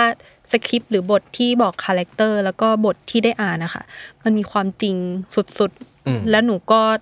เป็นเด็กคนหนึ่งที่นิดความจริงอืมความ real หรืออะไรอย่างเงี้ยค่ะอืมแล้วพอได้อ่านก็เลยรู้สึกว่าแบบ in กับตัวไมล์มากเลย ทั้งเรื่องครอบครัว เรื่องความรัก เรื่องการพูดหรืออะไรอย่างเงี้ยค่ะ รู้สึกว่าเรื่องนี้มันดูกล้าดีที่จะที่จะหยิบจับอะไรแบบนี้มาเล่า ซึ่งก็คือจอมแจมเองก็ ตั้งแต่ตอนอ่านบทตอน casting ก็รู้สึกเชื่อมโยงบางอย่างกับตัวละครนี้ได้มีป่ะฮะใช่แล้วก็ค่ะเห็นมุมบางอย่างของเขา ใช่ค่ะอือฮึคือหนูอาจจะแบบไม่ได้มองว่า โอเค บทผู้หญิงขายตัวคือบทที่แรง แต่หนูอาจจะมองว่าแบบว่า เออ มันก็เป็นอาชีพหนึ่งที่เราน่าจะค้นหามันนะเว้ยว่าทำไมคนถึงมองว่ามันแรงอะอื มอืมอืมมันน่าจะมีอะไรมากกว่านั้นไหมในความจริง เพราะเราไม่เคยลงไปดูอืมคือในความเป็นมนุษย์ของของคนเหล่านั้นเป็นอย่างไรใช่ใช่ไหมฮะที่ใช่เราเองก็อาจจะไม่ได้มีโอกาสสัมผัสได้บ่อยนัก ใช่ค่ะอืมฮึอืมฮึโอเค น่าสนใจมากเลยครับ ก็อะผมอยากทิ้งท้ายว่า Sean Baker นะครับ ผมชอบ Tangerine มาก ผมรู้สึกว่าถ้าให้ rate คะแนนตามรายการผมเนาะอยู่ในระดับขี้เยี่ยวแตกครับเห็นรายการผมจะมีการให้ rate คะแนนครับ ผมไปตั้งมามั่วๆของผมเองอืม เป็นระดับขี้เยี่ยวแตกก็คือถือว่ายอดเยี่ยมอืมดูแล้วมันสุดๆมากอืมๆนะครับ เดี๋ยวต้องให้คะแนน RedLife เราด้วยนะโอเคอันนี้ถามจอมแจมต่อเลยว่าปกติจอมแจมชอบดูหนังแบบไหนไหมฮะ หนูชอบดูหนังหนักๆค่ะ ส่วนใหญ่เออจริง ๆ ชอบเน้นไปที่ซีรีส์ถ้าหนังก็จะเป็นพวก A Star Is Born La La Land อืมอืมล่าสุดเพิ่งดู Babylon มาชอบมากอืมอืมGreen Book อืม ซีรีส์ก็จะเป็นพวกแบบเกมออฟ r ช n นไวกิ้งอะไรอย่างเงี้ยค่ะชอบอ่าหนังหนักอืมๆหนังใช้ความคิดเยอะๆอะไรอย่างเงี้ยอ่าฮะอืมฮึแล้วบทที่อยากจะเล่นค่ะมีบทแบบไหนบ้าง จริง ๆ หนูอะอยากเล่นทุกบทที่เข้ามาในชีวิตหนูอืมฮึโดยผ่านการคัดเลือกนะคะ แต่หมายถึงว่าอยากลอง challenge ตัวเองเป็นไหนๆอย่างว่าตัวเองทำอะไรได้บ้างเพราะด้วยหนูเป็นนักแสดงรุ่นใหม่ หน้าใหม่สุดๆ แล้วหนูก็ ยังไม่ได้ลองอะไรหลายอย่างอะไรอย่างเงี้ยค่ะ ซึ่งคือถ้าจะว่าไปแล้วเนี่ยคืออะจอมแจมบอกว่าเรียนละครเวทีมาเนาะค่ะจริงๆแล้วการแสดงภาพยนตร์ การแสดงกับกล้องเนี่ย มันก็ถือว่าค่อนข้างเป็นอีกศาสตร์หนึ่งเหมือนกันเนาะใช่ไหมใช่ค่ะคือต่อให้มันจะมี base acting เหมือนกันแต่ว่ามันก็ไม่ได้เหมือนกันซะทีเดียวใช่นะฮะค่ะมันก็เป็นเรื่องที่ท้าทายที่อยากจะสัมผัสมันให้มากที่สุดใช่ไหมใช่ค่ะด้วยอ่าโอเคถ้าใครฟังอยู่นะครับ casting คนไหน สามารถได้ถึงจอมแจมได้ในอนาคตนะครับ ขายน้องแล้วนะ โอเคครับผม ทีนี้ครับเมื่อกี้พี่รักเกริ่นไว้แล้วว่ามองหานักแสดงเนาะทีเนี้ยมันแบบผมอยากให้ช่วยขยายความนิดนึงว่าไอ้คำว่ามองหานักแสดงของพี่รักหมายถึงอะไรหมายว่าสิ่งที่เราอยากได้จากนักแสดงที่มีอยู่ในหนังเรื่องเนี้ยครับอืมมันคืออะไรกันแน่ อืมบางทีมันก็พูดยากนะครับเพราะว่าแต่แต่แต่อย่างหนึ่งที่ที่ผมจะจะจะใช้เป็นเกณฑ์ในการในการแบบเลือกเลยอะ ส่วนใหญ่จะเป็น จะเป็นลูกตานะ มันจะเป็นแววตาที่ตอนที่เขากำลังแสดงนะครับ อาจจะไม่ใช่แววตาขณะที่เราพูดคุยกันตอนที่เราเจอกัน คือคืออย่างแต่ละคนผมว่า อย่างจอมแจมเนี่ยเป็นเป็นในในช่วงแคสประมาณเกือบปีเนี่ยจอมแจมเป็นกลุ่มแรกๆเนาะที่เข้ามา แล้วก็จอมแจมเป็นถ้าจำไม่ผิดพี่บอก casting เลยว่าคนนี้เลย คนนี้แหละ นี่คือมายด์อืมชอบแล้ว แต่ว่าด้วยความที่เร็วเกินไป เพิ่งจะแบบเหมือนเดือนที่หนึ่งอะไรเงี้ยแบบสองสาม week อะไรเงี้ยมัก็นยังได้เจอตัวเลือกไม่เยอะเลย ใช่ มันก็จะมีความแบบเอ๊ะหรือ หรือยังไงจะมี choice ที่ดีกว่านะนี้นะ อืมมันเรียกว่ามีเวลามากกว่าอืมคือคือเราคิดว่านี่คือดีมากแล้ว แต่ว่าเราคิดว่ามีเวลาที่เรายังคง cast เผื่อเขาจะชวนคนนู้นคนนี้มาเราก็ลองเปิดโอกาสไว้ แต่ก็แต่ก็อย่างจอมแจมนี่รู้สึกว่า คุยด้วย รู้สึกว่าสิ่งที่อยู่ในชีวิตน้องมันมีอะไรบางอย่าง ความสัมพันธ์อะไรบางอย่างที่รู้สึกว่ามันรีเลทกับบทนี้อะไรเงี้ย แล้วก็เหมือนกันเนี่ยก็ชอบตาชอบ จริง ๆ สิ่งที่ชอบในตัวจอมแจมอีกอย่างชอบชอบความจริงจังในการแสดง คืออย่างเมื่อกี้ที่เล่าว่าจอมแจมตื่นเต้นอย่างเงี้ยวันที่หนึ่งผมว่าความตื่นเต้นนั้นมันเกิดเพราะความตั้งใจอะเออมันจริงจังอะเพราะเราก็แน่นอนอาจจะมีความคาดหวังอะไรก็แล้วแต่ แต่พอพอเขาผ่าน scene นั้นไปได้เนาะตื่นเต้นจนขาสั่นนะ acting coach เดินมาเอ้ยพี่รักจะเป็นลมจอมแจมเขาจะเป็นลมค่ะเขาเคยเล่นอะไรมาก่อนหรือเปล่านะครั้งนี้อะไรเงี้ยอะแต่ผมช่วย defend นะผมรู้สึกว่า เมื่อเราอยู่หน้าเซตครั้งแรกอืมๆหรือบางทีเราอยู่บ่อยแล้วก็ตามแต่หัวคิวหรืออะไรก็ตาม ผมว่าเราจะตื่นเต้นเสมอแหละใช่ใช่มันจะแบบว่ามันเราเหมือนจะเราเราจะทำอะไรไม่ถูกอะเออ นี่มันใช่หรือยังวะหรือมันเหมือนแบบเรายังไม่ได้ warm เครื่องยังอะไรจริงจริงแล้วมันทุกความรู้ที่เรียนมาหายไปหมดเลย ใช่ใช่ผมเข้าใจมันแบบมันเป็นความแบบใช่เออใช่นั่นแหละเนาะ ผมว่ามันกดดันเยอะนักแสดงอะ อยู่ตรงกลางอะฮะแล้วทุกคนก็ลุมคาดหวัง แล้วก็มีพี่คนหนึ่งคอยบอกให้ทำนู่นนี่นั่นอะไรเงี้ยแล้วก็ไม่รู้ว่า ว่ามันถูกหรือยังอะไรเงี้ยใช่ไหมทดลองไปเรื่อยๆ แต่จอมแจมอย่างที่บอกเมื่อกี้ถามหาถามหาอะไรจากนักแสดงผมว่า ผมหาความพิเศษตรงนี้แหละ แต่ส่วนใหญ่มันจะมาจากลูกตาก่อนนะมองแล้วรู้สึกว่าเออน่าสนใจอืมแล้วก็แล้วก็เรื่องจริงในชีวิตบางอย่าง หรือความความรีเลทนะฮะกับตัวแสดงในบางมิติอะไรเงี้ยอืมโอเค ซึ่งพอผมฟังอย่างนี้ผมผมรู้สึกนะ ไม่รู้ว่าจริงหรือเปล่าว่าเป็นอย่างนั้นหรือเปล่าว่า มันเป็นนามธรรมมากอือฮึซึ่งน่าจะไม่มีใครบอกได้ว่า แคสทั้งหมดเนี่ยเป็นใครนอกจากพี่รักเองใช่ไหมบอกว่าความพิเศษนี้คือใครใครจะบอกได้ว่า ตาคนนี้ใช่และไม่ไม่น่ามีใครบอกได้ไหมพี่รัก ผมว่ามันก็เป็นอย่างนั้นแหละครับคือจริงๆหนังหนังที่ผมชอบเอาจริงเออผมผมมารู้ตัวเมื่อไม่กี่ปีนี้นะว่าหนังที่เราชอบจริงๆมันคือหนังแบบเรียกว่าไงดีมันเป็น auteur film อะฮะอืมมันถึงมันเป็นหนังของผู้กำกับคนนั้นแหละอืมที่เขาทำแล้วเรารู้สึกว่ามันมีอะไรของเขาอยู่อะรสชาติอย่างชื่อผู้กำกับที่เมื่อกี้พูดออกมาผมว่าก็เป็นอย่างนั้นแหละที่เราชอบอะพี่รักชอบใครอีก แต่ผมที่เป็นคนจำชื่ออะไรไม่ค่อยได้นะ ผมก็จะชอบหนังแบบ Triangle of Sadness ก็ชอบมากอ่าอ่าอ่าเอ่อนี่แหละฮะหนังอย่าง Burning อืมที่พูดถึงอ่าหนังอย่าง Florida Project ใช่ไหมฮะ Red Rocket เรื่องใหม่ของชอนเบเกอร์ก็ชอบมาก คือมันไม่ได้มีรสชาติเดียวกันนะสำหรับผมนะอืมอืมมันก็เป็นเรียกว่าเป็นรสชาติของทางใครใครบางทางมันคนนะครับอ่าใช่ใช่เราก็ดูแล้วเรารู้สึกว่าเออมัน มันมีอะไรบางอย่างของคนคนนั้นอยู่ แล้วเรารู้สึกเราเราชอบที่จะเสพอะไรแบบนี้แล้วจริงๆมันก็เป็นทางของ branding cinema ด้วยนะ จุดยืนของ branding cinema คือพยายามที่จะ support creator ครับที่จะสร้างทุกคน อย่างเรามีโปรเจกต์ที่กำลัง line up สิ่งที่ใครพยายามจะทำข้อที่หนึ่งคืออยากทำอะไรอะไรเงี้ยเชื่อในเรื่องอะไร หรืออยากให้มันออกมาแบบไหน เพราะว่าผมว่าหนังหนังไทยในภาพใหญ่แล้วเนี่ย มันอาจจะต้องพยายามที่จะทำเพื่อตอบโจทย์เรื่องการตลาดด้วยใช่ไหมฮะอืมซึ่งนั้นมันเป็นสิ่งที่ควรจะทำนะแต่ว่าผมก็รู้สึกว่า ขอขอเป็นจุดที่หนึ่งก่อนแล้วกัน ขอจุดที่หนึ่งก่อนว่าทาง creator อยากทำอะไร แล้วสุดท้ายต้องทำตอบโจทย์การตลาดอยู่แล้วล่ะแต่เราขอมันเป็นจุดถัดมาได้ไหมอืมเนี่ยว่าเรามันจะไป match กันตรงไหนได้เนอะในระหว่างทาง ก็คือไม่ต่างกับที่ผมบอกว่าผมทำโฆษณาผมขอ take ที่หนึ่งเนี่ยผมขอถ่ายสิ่งที่ผมเชื่อก่อนได้ไหมแล้วเดี๋ยวผมก็จะทำสิ่งอื่นๆ ตามโจทย์ได้หมดเลยครับอืมผมรู้สึกมันเป็นกระบวนการที่ compromise แล้วนะในการจะทำออกมาอะไรบางอย่างที่ที่เป็นงานด้านเราแล้วมันยังมีอะไรบางอย่างของคนสร้างอยู่อืมอืมถ้าว่าจริงๆแล้ว BrandThink Cinema เองเนี่ย ในหลาย ๆ โปรเจกต์ถัด ๆ ไป ก็จะเป็นโปรเจกต์ที่เอ่อมีคนมากหน้าหลายตา เข้ามาเป็น creator ในแต่ละเรื่องใช่ไหมฮะใช่ใช่ครับอืมตอนนี้ก็เริ่มแล้วล่ะครับ มันก็มีมีผู้กำกับหลาย ๆ คนที่เราเริ่มร่วมงานด้วย ซึ่งซึ่งซึ่งก็เป็นโลกใบใหม่สำหรับผมอืมครับผม โอเคครับ จอมแจมครับ ตอน casting ก่อนเตรียมตัวไป casting อะเราเตรียมตัวยังไงบ้าง เราได้บทก่อนไหม ไม่ค่ะหนูก็คือได้ได้แค่ character อ่า กักับคร่าวๆอะไรอย่างอ๋เงี้อยคือได้ให้ให้ character describe มาว่าเป็นใครยังไง ใช่ค่ะอ๋อแล้วตัวบทจริงไปเจอในห้อง cast ใช่ใช่อ่านโอเคก่อน cast อะตอนได้ถ้าเห็นจำไม่ผิดตอนเห็น character ครั้งแรกเราเราเตรียมตัวไปเพื่อจะไป cast งานนี้ยังไง หนูก็ลองนั่งคิดคิดดูอะค่ะ แล้วก็ลอง research คร่าวๆว่าแบบ มันจะออกมาเป็นแบบไหน ถ้าสมมติว่ามายด์เป็นหนูแล้วหนูเป็นมายด์จะทำยังไงกับกับชีวิตแบบนี้ดีหรืออะไรอย่างเงี้ยค่ะ ก็ ครั้งแรกหนูหนูหนู ถ้าตรงๆเลยคือหนูไม่ได้คิดอะไรมาก หนูอืมลองทำไปก่อนอ่าลองเป็นตัวเองไปก่อนอะไรอย่างเงี้ยอืมค่ะก็คือตามความเข้าใจว่าเราเข้าใจว่าอย่างไร ใช่ เราก็ไปทางนั้น ใช่ใช่ไหมค่ะฮะอ่าโอเคเพราะก็ยังไม่เคยเล่นบทอย่างนี้ด้วยอืมก็เลยแบบไม่อยากไปปรุงแต่งอะไรมันมากก็เลยแบบหนูก็เลยลองเป็นตัวเองไปก่อนอืมซึ่งมันอาจจะเป็นเรื่องดีไหมฮะ คือถ้าเกิดว่า นักแสดงดีไซน์มาเยอะมากไป มันก็อาจจะไม่แมทช์กับสิ่งที่พี่รักตามหาอยู่หรือเปล่าใช่ คืออะใช่การดีไซน์อาจจะเหมาะกับหนังบางแบบอืมแต่ว่าอย่างนะอย่างถ้าฟังสไตล์พี่รักที่อยากได้จากหนังเรื่องเนี้ยคือมันครับไม่ใช่การดีไซน์อืมแต่มันคือ instinct บางอย่างของนักแสดงเนอะอย่างนั้นไหมฮะ ใช่ใช่ครับ อย่างกระบวนการ cast อ่าถ้าจำจำได้คือตอนแรกเนี่ยไม่มีบทด้วยนะไม่มีคือจะมีแค่เขียนเขียน describe อธิบาย scene อ่าฮะว่า scene นี้เกิดอะไรขึ้นเป็นเป็นประโยคบอกเล่าอะฮะอ่าฮะเราก็ลอง improvise ให้ดูหน่อยอืม ผมเป็นนักแสดงผมเครียดนะอย่างเงี้ยโอ้ยพี่เครียดจะเครียดเครีพี่ยดจะเครียดกว่าถ้าเขาหายไปครึ่งปีอะค่ะใช่ใช่คือแคสรอบแรกเสียหายไปครึ่งปีหายไปครึ่งปีเอออะไรอย่างนั้นเออผมว่ามันเครียดนะ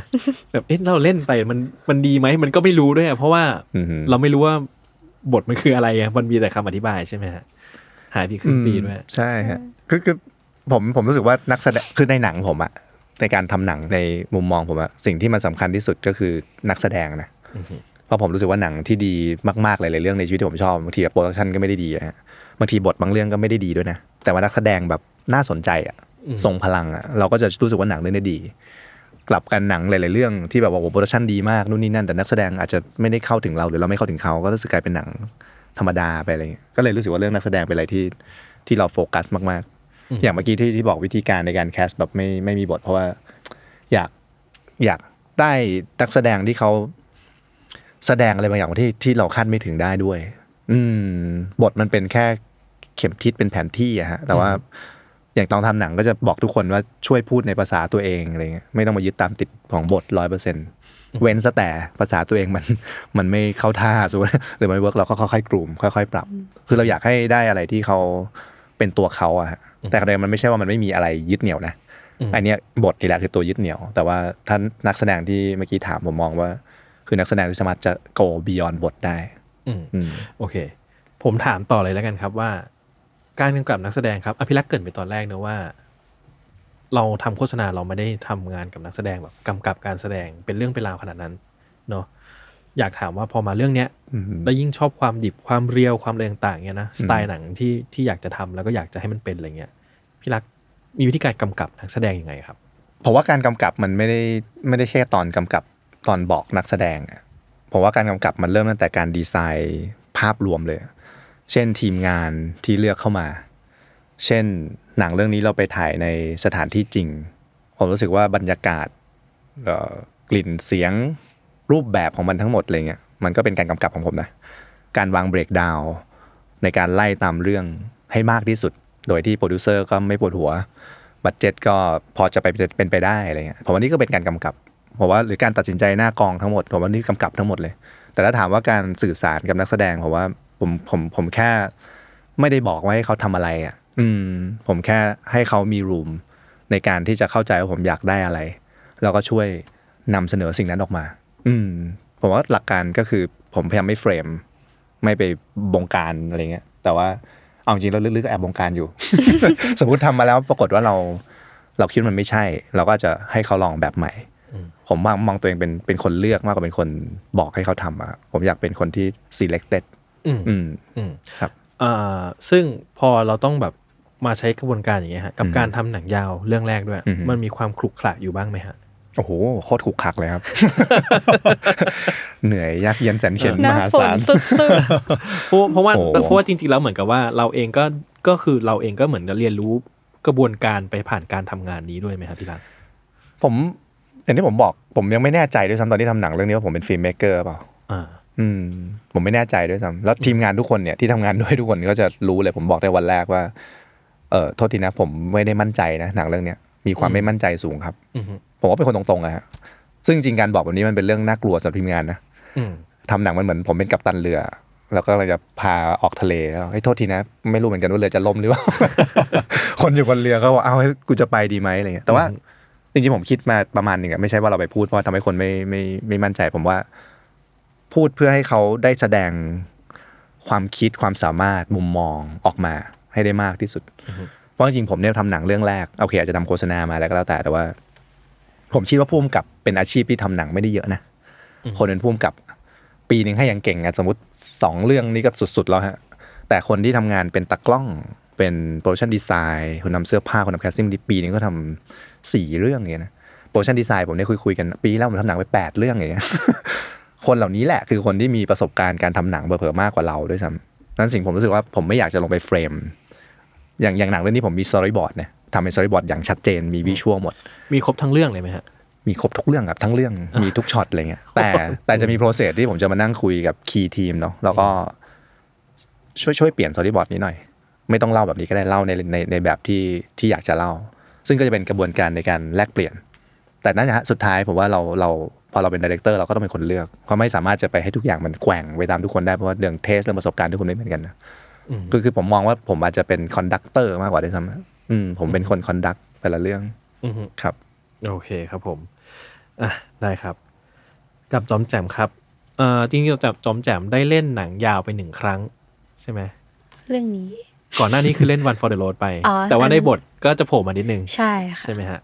ก็จะนับไปก็ไม่ใช่บทเมน ใช่เป็นบทโอเค สมทบใช่ ซึ่งเรื่องนี้ถือว่าเป็นบทเมนครั้งแรก ค่ะ ใช่ไหมกับหนังยาวเนาะใช่ค่ะโอเคฮะการเล่นหนังยาวเรื่องแรกเป็นยังไงบ้าง เออเป็นงานที่ไม่ง่ายค่ะ อือฮึ มี มีทีมงานเขียนไว้หัวกระดาษก่อนถ่ายอะค่ะ เป็นฉากเขียนว่างานที่ไม่ง่าย หนูก็เลยจำคำนี้ไว้ว่ามันเออเป็นงานที่ไม่ง่ายจริงๆ ทั้งทั้งเรื่อง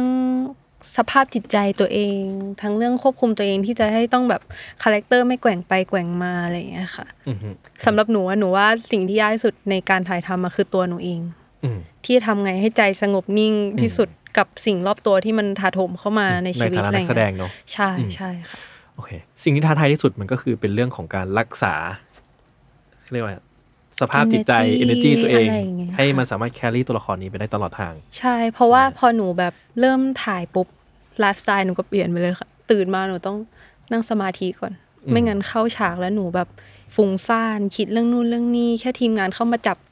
เสื้อผ้าหนูก็แบบ อ้าวไปไป reaction กับเขาแล้ว ทั้งๆที่หนูไม่จำเป็นอะไรอย่างเงี้ย อืมอืมหนูเป็นคนแบบฟุ้งซ่านตลอดเวลา อืมก็มันก็คือต้องอาศัยการจัดการตัวเองค่อนข้างเยอะใช่ไหมใช่ค่ะ แต่ยังดีที่แบบมีครูบิว acting coach อะค่ะอือฮึคอยประคองกันหนูไว้แบบทั้งเรื่องก็ก็ถือว่าเป็นเรื่องแรกที่หนูรู้สึกว่าหนูโตขึ้นเยอะมาก ในการทำงานหรือว่าการอยู่หน้ากล้องอะไรอย่างอืเงี้ยมค่ะครับผมทีนี้ครับปกติเออผมไม่แน่ใจว่าเรื่องเนี้ยวิธีการวางเบรกดาวในการถ่ายอะ มันลำดับไล่ตามไทม์ไลน์เรื่องไหมว่าผมไม่แน่ใจอันนี้ ใช่ใช่ครับพยายามอ๋อโอเคพยายามให้ได้มากที่สุด เพราะว่า แต่มันก็เป็นเรื่องที่ต้อง balance เนาะอ่าครับ มันจะมีการต้องเสียบางเรื่องแหละ อ่า แต่ก็เราพยายามให้ได้มากที่สุด แต่ผมก็เรียนรู้หลายอย่างนะที่แบบแชร์ๆจากประสบการณ์ที่ทำตัวนี้ รู้สึกว่าบางทีการวาง breakdown ตามเรื่องอาจจะไม่ไม่จำเป็นต้องทำทั้งหมดนะอือฮึเพราะว่าการทำทั้งหมดแม่งแบบผู้ช่วยผู้กำกับโปรดิวเซอร์ก็จะปวดหัวมากเลย location อะไรอีกเนาะมันต้องใช่ไปอยู่ตรงใช่ไหนยังไงอือฮึ ผมว่าทำตอนที่ เป็น sequence อะให้ตัวแสดงเขาได้เข้าใจว่าต้นกำเนิดของการเติบโตของเขาเป็นยังไง เป็นก้อนๆก็พออะไรอย่างเงี้ยอืมไม่จำเป็นจะต้องเพราะแต่จริงๆทำแค่ครึ่งเรื่องของบทเนี่ยก็พอละเพราะเขาก็จะรู้แหละครึ่งหลังนี้จริง ๆ เราตอนแรกก็วางเรียงตามบท แต่พอเจอโควิดมั่งเจอนู่นนี่นั่น เจอคิวทุกคนบ้างตอนหลังนี้ก็เริ่มไม่ตามบทแล้วฮะก็เริ่มมั่วละอืมแต่แต่ก็รู้สึกว่าบนความมั่วนั้นปรากฏมันมันไม่เป็นปัญหาเลย นักแสดงเขาเขาเขาเข้าใจหมดแล้วว่าตัวละครคือใคร ครับ จริงๆก็คือปกติหนังเราจะไม่ค่อยถ่ายกันตามตามเรื่องเนอะเพราะว่ามันแบบมันจัดการยากอะไรอย่างเงี้ยเนอะฮะแต่พอเขามาทางเนี้ยมันช่วยให้จอมแจมเองจัดการตัวเองง่ายขึ้นด้วยไหมฮะมาก ๆ ค่ะอ่าฮะแล้วก็ก่อนถ่ายก็มีการเวิร์กช็อปการแบบ improvise อย่างที่แบบพี่รักต้องการ เห็นความสดความ improvise ความใหม่อะไรเงี้ยค่ะ หนูก็เลยรู้สึกว่าเรื่องเวิร์กช็อปมันทำให้หนูแบบเขาเรียกอะไร free form แล้วก็พอจับทางได้ตั้งแต่แรกอือฮึ แล้วก็เล่นคู่พี่แบงค์ที่แบบเก่งอยู่แล้ว หนูก็เลยรู้สึกว่าแบบมัน flow อือฮึใช่อือฮึครับผม ทุกคนพอจะบอกกันไปแล้วแหละแต่ผมขอเป็น keyword แล้วกัน ความยากของหนังเรื่องนี้สำหรับทั้งสองคนคืออะไรครับอืมอ่าตอนนี้ทั้งสองคนทำหน้าแบบค่อนข้างเครียดๆนะครับเอ๊ะอะไรนะเหมือนคำถามนี้มันเหมือนคำถามนี้เป็นคำถามเราชิงรางวัลอะไรสักอย่างหนึงมันมันมันเยอะจัดจนไม่รู้จะพูดเรื่องอะไรก่อนเออสำหรับผมอะผมว่าถ้าถ้าในมุมพ่วงกับอะไรเนี่ยผมว่าความยากมันคือการที่ เรามีภาพหรือเรามีเรื่องที่อยู่ในหัวเราที่ว่าเราจะเล่าแต่เราไม่รู้ว่าเราคอนดักหรือกำกับมันออกมาได้อย่างนั้นจริงหรือเปล่าอะไรเงี้ยนี่คือปัญหาความยากของลองฟอร์มสำหรับผม เราทำอะไรสั้น ๆ ผมเคยทำแบบสารคดีอะสิบกว่านาทีอะไรเงี้ยเรารู้ว่าเพจแบบเนี้ยเดี๋ยวช่วงกลางเราจะนำคนดูทวิสไปแบบนี้นะอะไรเงี้ยมันสั้นนะครับสิบนาทีเราคิดว่าเราควบคุมได้ แล้วจินตนาการออก แต่พอลองฟอร์มมันมีปัจจัยที่มันนอกเหนือจินตนาการเยอะมากเลย แล้วเราก็รู้สึกว่า ก็เลยเกิดเป็นความไม่มั่นใจที่บอกทีมงาน บอกว่าเฮ้ยเราไม่รู้นะว่าออกมาแล้วมันเป็นอย่างที่คิดหรือเปล่า ซึ่งซึ่งก็โชคดีที่ที่ปัญหาต่างๆ ที่ผ่านเข้ามามันก็แก้กันไปได้ครับ ความยากในมุมนักแสดงแล้วกันนะคะสำหรับหนูน่าจะเป็นความเสมอต้นเสมอปลายของตัวเองอือฮึของแบบนักแสดงเองอะไรอย่างเงี้ยค่ะเพราะจริงๆแล้วหนังเรื่องนี้มันถ่ายถ่ายนานด้วยใช่ไหมฮะ โอ้หนูว่าคิวค่อนข้างเยอะมากๆ เลยด้วย แล้วหนูก็รู้สึกว่าความเสมอต้นเสมอปลายแบบสำแอบสำคัญอือฮึใช่ เพราะถ้าวันหนึ่งหนูตื่นมาแล้วไม่ energy drop ไปมันก็คงไม่ continue หรืออะไรอย่างเงี้ยค่ะ อืม อืมโอเคครับ เลยจะโยนมาถึงคำถามต่อไปครับว่า เท่าที่ได้รู้มานะครับ จากข้อมูลนะครับ ว่าหนังเนี่ยถ่ายทั้ง 30 กว่าคิว ซึ่งผมก็รู้สึกว่าเออค่อนข้างเยอะอือหือประมาณหนึ่งนะครับ แต่ที่เยอะกว่านั้นคือช่วงเวลาในการถ่ายทำอือหือ มันใช้ช่วงเวลาในการถ่ายทำเท่าไหร่แล้วมันเกิดอะไรขึ้นทำไมมันถึงต้องกินเวลานานขนาดนั้น อืม คือคือโปรเจกต์นี้เราแบบ ideal เหมือนกันนะตอนแรกเราจะแบบ pre-production ให้มีเวลาอะไรเงี้ย ทุกคนสามารถจะแบบมีเวลาเตรียมงานอะไรเงี้ยเพราะว่าเท่าที่ฟังทีมงานบางทีหนังบางเรื่องแบบ pre-pro สั้นมากอะไรเงี้ยไม่มีเวลาเตรียมงาน ก็รู้สึกว่าก็เลยให้เวลา pre-pro เยอะเยอะหน่อยหกเดือน ก็เจอปัญหาใหม่ ยาวเกินไปบางทีก็ก็ก็ไม่ใช่เรื่องที่ดีเหมือนกัน อาจจะต้องเป็นหาอะไรหาหาจุดที่ balance เลย แต่ถ้าถ่ายทำเราถ่ายไปประมาณ 3 เดือนนะครับอือฮึก็ก็ถือว่าก็กลางๆนะผมคิดว่าไม่ได้นานมาก แต่ถ้าคิวที่มันเยอะ เพราะว่า โอ้โห มันหลายอย่างฮะคือหนึ่งผมว่าความยากคือการถ่ายบนสถานที่จริงสถานที่จริงนี่คือเป็นช่วงเอ่อ location แถวไหนครับพี่รัก มันก็จะเป็นย่านเนี่ยแหละฮะแถวแถวๆย่านเอ่อเยาวราชอะไรเงี้ยมันก็จะมีตรอกมีตึกอะไรเงี้ยต่าง ๆ ที่เป็นสถานที่จริง ซึ่งมันคือคือทำหนังเวลาถ่ายข้างหน้านี่ก็ยากละมันมีเรื่องทีมงานเนาะทั้งหมด support จุดวางข้าวอาหารห้องน้ำทีมรถไฟรถทุกอย่างมันยากไปหมด ในการที่จะถ่ายทำบนที่จริง ห้องที่มายเล่นกับเต๋อเนี่ยผมว่าห้องนี้กว้างเท่าไหร่ฮะห้องนั้นยังเล็กกว่านี้ครึ่งหนึ่งอืมอืมสิบกว่าตารางเมตรอะครับอืม ซึ่งเอาแค่เอากล้องเข้าไปตั้งกับไฟก็ยากแล้วอืมแต่เราเห็นอุปสรรคนี้ในแต่วันแรกนะเราเราคุยกับตากล้องแล้ว บอกว่าเอ๊ะเราเราเราจะเลือกที่นี่ไหมเนี่ยเพราะว่ามันมันยากมากเลย แต่ว่ามันมีความดีงามของมันอยู่หลายอย่างอืมแต่ก็สุดท้ายเราตัดสินใจว่าอะลองดู challenge ซึ่งก็ challenge จริง ๆ พอเข้าไปมันมีหลายอย่างครับปัจจัยซาวอย่างเงี้ยเสียงบางทีถ่ายแล้วแบบดีมากๆ ข้างบ้านมีเสียงดังอืมรถแถวนั้นก็เป็นย่านที่ รถมันก็วิ่งเสียงดังมีเสียงจากศาลเจ้าอะไรเงี้ยโอ้โห การถ่ายทำมันก็อ๋ออีกเป้าหนึ่งที่ตั้งคือ เราก็พยายามที่จะใช้ sound จริง ๆ ให้ได้มากที่สุด ไม่อยากมาพากย์เสียงทีหลังอืมเพราะว่าผมเป็นคนฟังพากย์เสียงแล้วผมรู้อะตอนเวลาเราดูหนังเรารู้สึกว่าโอ้โหถ้าจะทำจริงๆมันต้องใช้เวลาเยอะมากแน่เลยนะอะไรเงี้ยแต่ปรากฏเรื่องนี้คิดผิดเนาะสุดท้ายเรามีพากย์นิดหน่อยแล้วน้องๆพากย์กันได้แบบเก่งมากอะอืมอืมแต่ว่าตอนถ่ายทำเลยพยายามที่จะ อืมอยากได้ซาวด์ที่มันคลีนที่สุด มันก็เลยใช้ใช้กระบวนการตรงนี้แบบยาวเหมือนกันอืมซึ่งเอ่อจริงๆอะผมเห็นจากตัวอย่างนะครับคือผมก็ยังไม่ให้ดูหนังตัวเต็มเนาะแต่ว่ามันจะก็จะขอบอกกับผู้ฟังว่าย้อนกลับไปถึงตอนที่ผมคุยตอนกรุงเทพเนาะกับคุณสานนท์กับพี่นุชชีเนาะว่าผมรู้สึกว่าหนังไทยไม่ค่อยเห็นหนังไทยที่อยู่ outdoor บ่อยเท่าไหร่นักในปัจจุบัน ซึ่งกับตัวอย่างของหนังเนี้ผมรู้สึกว่าเออผมเห็น outdoor ค่อนข้างเยอะ แล้วก็รู้สึกว่า จากโลเคชั่นที่พี่รักพูดมานะครับทำให้พอเข้าใจว่าปัญหามันคืออะไรในการต้องทำงานกับสถานที่จริง แล้วก็การดีลกับกับความเป็น outdoor อืมทั้งหลายเนอะหรือการอยู่ในชุมชนจริง ๆ มันมันมีปัจจัยเยอะมาก แบบสถอ่าขนาดของสถานที่เพราะทีมงานจริงเข้าไปทีหนึ่งก็อะเล็กๆยี่สิบคนก็มันก็ไม่ใช่น้อยแล้วอะไรเงี้ยนะฮะแล้วสเกลยิ่งใหญ่ขึ้นก็เซตคนก็เยอะขึ้นอีกอะไรเงี้ยกล้องก็ตัวใหญ่ใช่เออกล้องจริงๆกล้องถ่ายหนังตัวใหญ่ มากอืมนะ setting กว่าจะหมด set up กว่าจะหมดเนี่ยกล้องเนี่ยคือ blur เลยอืมนะฮะก็เออเข้าใจได้ว่ามันมันมีเงื่อนไขอะไรเนาะที่มันจะต้องติดขัด ซึ่งโหมันก็เป็นเป็นโจทย์ที่ทะเยอทะยานนะอืมก็คงต้องไปดูว่าจริงๆแล้ว แล้วโจทย์นี้มันแบบมันจะได้ mood อะไรออกมาเพราะผมว่ามันก็แปลกใหม่ดีกับครับ mood ที่เราจะได้เห็นจากภาพยนตร์ไทยนะครับผม ทีนี้ครับมี scene ใหญ่ของเรื่องที่ผมได้อ่านมา แล้วผมรู้สึกว่าเอ้ยน่าสนใจจัง อยากให้เล่าให้ฟังหน่อย ซึ่งเออผมออกตัวก่อนว่าผมรู้สึกว่า ไอ scene นี้เนี่ยจริงๆอะสเกลมันใหญ่มากเลย ใหญ่แบบที่ผมรู้สึกว่าโห ถ้าเป็นผมต้องทำหนัง ผมจะไม่คิด scene แบบนี้ขึ้นมา เพราะผมรู้สึกว่าเราจะจัดการยังไงไหววะนะครับ ก็คือมี scene หนึ่งที่รถจะต้องตกลงไปในคลองครับใช่ไหมฮะอยากให้พี่รักเล่าถึง scene นี้ให้ฟังหน่อยครับ อืมคือมันเป็น scene สำคัญนิดนึงในหนัง เพราะว่ามันเป็นช่วงเขาเรียก midpoint ฮะของหนัง ก็คือเป็นช่วงที่ตัวละครแบบเจอจุดตกต่ำสุดของเรื่องอะไรเงี้ยแล้วก็เป็น scene ที่เรียกว่า พยายามจะโดนตัดมานานมากๆ จากหลายใครๆจะตัฝ่าดยอ๋อทุกทุกฝ่ายใช่ไหมพยายามทุจะกตัดฝ่ายครับ เราต้องมีด้วยเหรอพี่รักอะไรเงี้ยจำเป็นไหมมันเป็นอย่างอื่นแทนได้ไหมอะไรเงี้ยเออทุกคนจะเสนอไอเดียต่างๆ มากมายเพราะว่าใช่ไหมซึ่งเพผมราะว่าบอกว่าเนี่ยผมอืมเป็นผมเองผมก็จะไม่อยากทำซีนนี้เพราะมันแบบโหมัน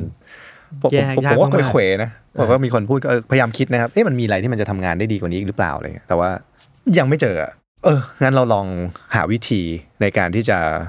จะทำมันให้เกิดขึ้นจริง ๆ โดยที่มันมันมันไม่ลำบากทุกคนขนาดนั้นได้ไหมอะไรเงี้ยก็ก็เลยคิดมาแต่ก็สุดท้ายก็ลำบากอยู่ดีแหละฮะเพราะว่ามันเป็นอย่างเงี้ยมันเป็นคลองพดุงนะครับ ตรงขั้นระหว่างย่านเมืองเก่ากับฝั่งหัวลำโพง แล้วก็มันเป็นถนนจริงด้วยที่มันวิ่งมาจากแยกแยกหนึ่งใช่ไหมฮะซึ่งเอาตรงๆเราจะถ่ายตอนกลางคืนอะไรเงี้ยเป็น scene แบบไล่ล่านิดนึง feeling กำลังแบบคนขับคือเต๋ออะไรเงี้ยแบบว่ากำลังอยู่ในอารมณ์ที่อืม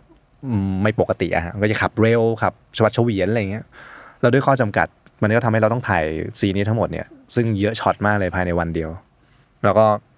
ไอ scene ที่รถตกน้ำเนี่ยมันจะเกิดขึ้นประมาณแถวๆเที่ยงคืน คราวนี้ไอ้ความยากคือไอ้เส้นแถวนั้นเวลาวิ่ง มันจะมีตรอกซอกซอยเล็กๆเต็มไปหมดเนาะซึ่งมันมีความเสี่ยงที่เราจะวิ่งด้วยรถความเร็วขนาดนั้นแล้วเกิดมีใครไม่รู้เพิ่งออกจากบ้าน ถึงแม้เราจะมีทีมงานเรายืนก็แล้วแต่เนี่ยเขาอาจจะโผล่ออกมาแล้วก็เกิดอุบัติเหตุอะไรที่เราคาดไม่ถึงอะไรเงี้ย ไม่นับเรื่องตัวแบงก์เอง หรือว่า mechanical ต่างๆ ในการทำงานอะไรมันก็มันก็ยากอะไรเงี้ยจำได้เลยแบงก์ถ่ายมันจะไล่ล่าก่อนครับหกโมงอะไรเงี้ยแบงก์เข้าไปถ่ายแล้วก็มีจังหวะหนึ่งอยู่ในนั้น มันก็เป็นรถรถที่ไม่มีแอร์ฮะเพราะมันเป็นรถไว้ถ่ายทำมันมีแอร์ไม่ได้ มันต้องเก็บเสียง แบงก์นี่ก็ถึงขั้นแบบเกร็งเลยเนาะชักหยุดไปแป๊บหนึ่งอะเพราะว่าอากาศมันไม่พอ ตอนแรกก็ตกใจแบงก์เป็นอะไรวะเลยเข้าไปช่วยกันใหญ่เลยเบรกกองอีกชั่วโมงดีอะไรเงี้ย delay ไปกว่าเดิมอีกแล้วก็ต้องมาถ่ายทำมันเลย delay มากแล้วก็ ไอการเอารถตกน้ำเนี่ยมันจะต้องใช้ไงต้องใช้สลิงลากรถเป็นรถลาก ซึ่งไอสลิงนี่เราวางแผนกันมาแบบโหยาวนานมากเพราะด้วยระยะด้วยความเร็วอะไรเงี้ยแล้วก็มันจะต้องตกน้ำด้วยการที่มันวิ่งมาเจอฟุตบาท แล้วมันก็ลอยขึ้นอันนี้ภาพความฝันพ่วงกับ โลกความเป็นจริง ฟุตบาทก็เป็นของราชการอ่าเกิดไปโดนฟุตบาทนี่โอ้โห เรื่องใหญ่เลยนะ แค่เขาให้ถ่ายนี่ก็ขอบคุณแล้วเลยก็ต้องไปทำโปรเทคฟุตบาททั้งหมดรถที่ลากมา ถ้าตกลงไปในน้ำแล้ว ปัญหาอีกอย่าง เท่าที่เช็คทีมงานมาทั้งหมดที่ทำงานด้วยอะฮะไม่มีใครเคยถ่ายรถตกน้ำในคลองพดุงเลยอืมเคยครับแต่มีรถข้ามของไม่เคยมีเอาเอาเขาเอารถตกไปในน้ำท่านทีมอาร์ตก็จะบอกว่า เอ๊ะรถตกไปในน้ำเนี่ยเราไม่รู้เลยนะว่าการกู้รถขึ้นมา แล้วก็มาเช็ดเช็ดทำใหม่เนี่ย ใช้เวลาเท่าไหร่ อาจจะ3าถึงสชั่วโมงอืมซึ่งวันนั้นก็คือเป็นตอนเที่ยงคืนนะครับ แล้วเรามีซีนลอยที่จะต้องถ่ายจนถึงตีห้าแปลว่าถ้าถ่ายเทคเนี้ยเรามีโอกาสทำได้แค่เทคเดียวอืม ซึ่งก็แบบอะลองดู ทุกคนก็วางแผนกันแบบเต็มที่ฮะแล้วก็เทคเดียวโคตรลุ้นเลยมันเหมือนหวยเลยรถก็ลากมาเปี้ยงลอยตกน้ำแล้วมันเป็นอะไรที่แบบ มันไม่ได้สมบูรณ์อย่างที่เราคิดแต่มันมันดูจริงกว่าที่เราคิดด้วยซ้ำเออมันสวยงามมากชอบมาก เทคเดียวฮะแล้วเราก็ไปถ่ายต่อซีนอื่น เลิกตีห้าตามแผนอืมซึ่งผมรู้สึกว่าฟังเนี่ย มันก็แบบเงื่อนไขมันเยอะเนาะแล้วมันใช้ทรัพยากรเยอะ ซึ่งผมรู้สึกว่าโห นั่นแหละครับ มันคงเป็นเหตุผลว่าทำไมทุกคนถึงถึงโน้มน้าวว่าต้องมีไหมนะพี่ซีนนี้อะไรเงี้ยเออแต่พอหนังเสร็จออกมา ผมก็ไปถามหลายๆคนนะเออว่ามัน worth ไหมที่มีซีนนี้ ทุกคนก็ตอบว่าคุ้มนะครับอ่าเอะหรือตอบเอาใจแล้ววะก็ต้องไปดูในโรงหนังเนาะว่ามันคุ้มจริงไหม แต่ผมก็รู้สึกว่า โอ้มันเป็นความน่าตื่นเต้นที่จะได้เห็น scene scale แบบนี้ในในในบ้านเรานะ เพราะมันแบบคือผมว่า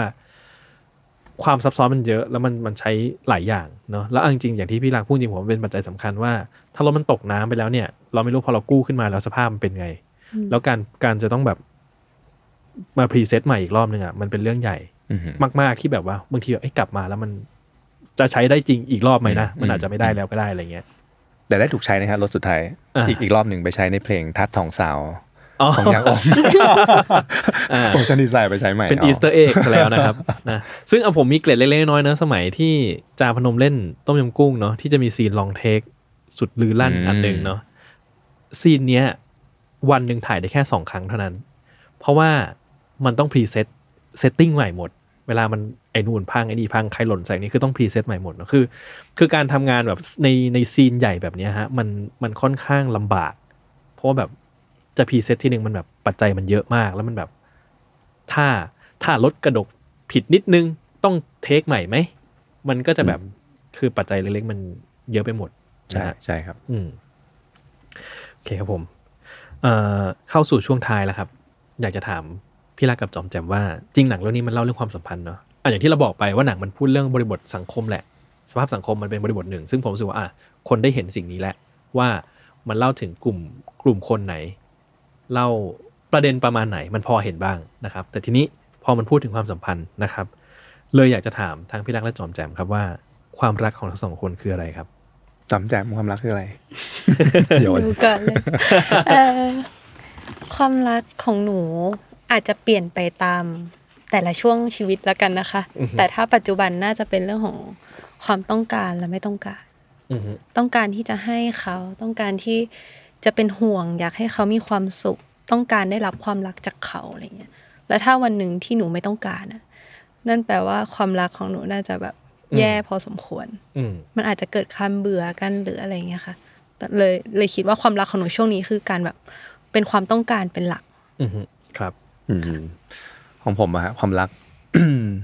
คือในในในวัยนี้ เออก็รู้สึกว่าความรักมันคือแบบ อะไรบางอย่างที่เรา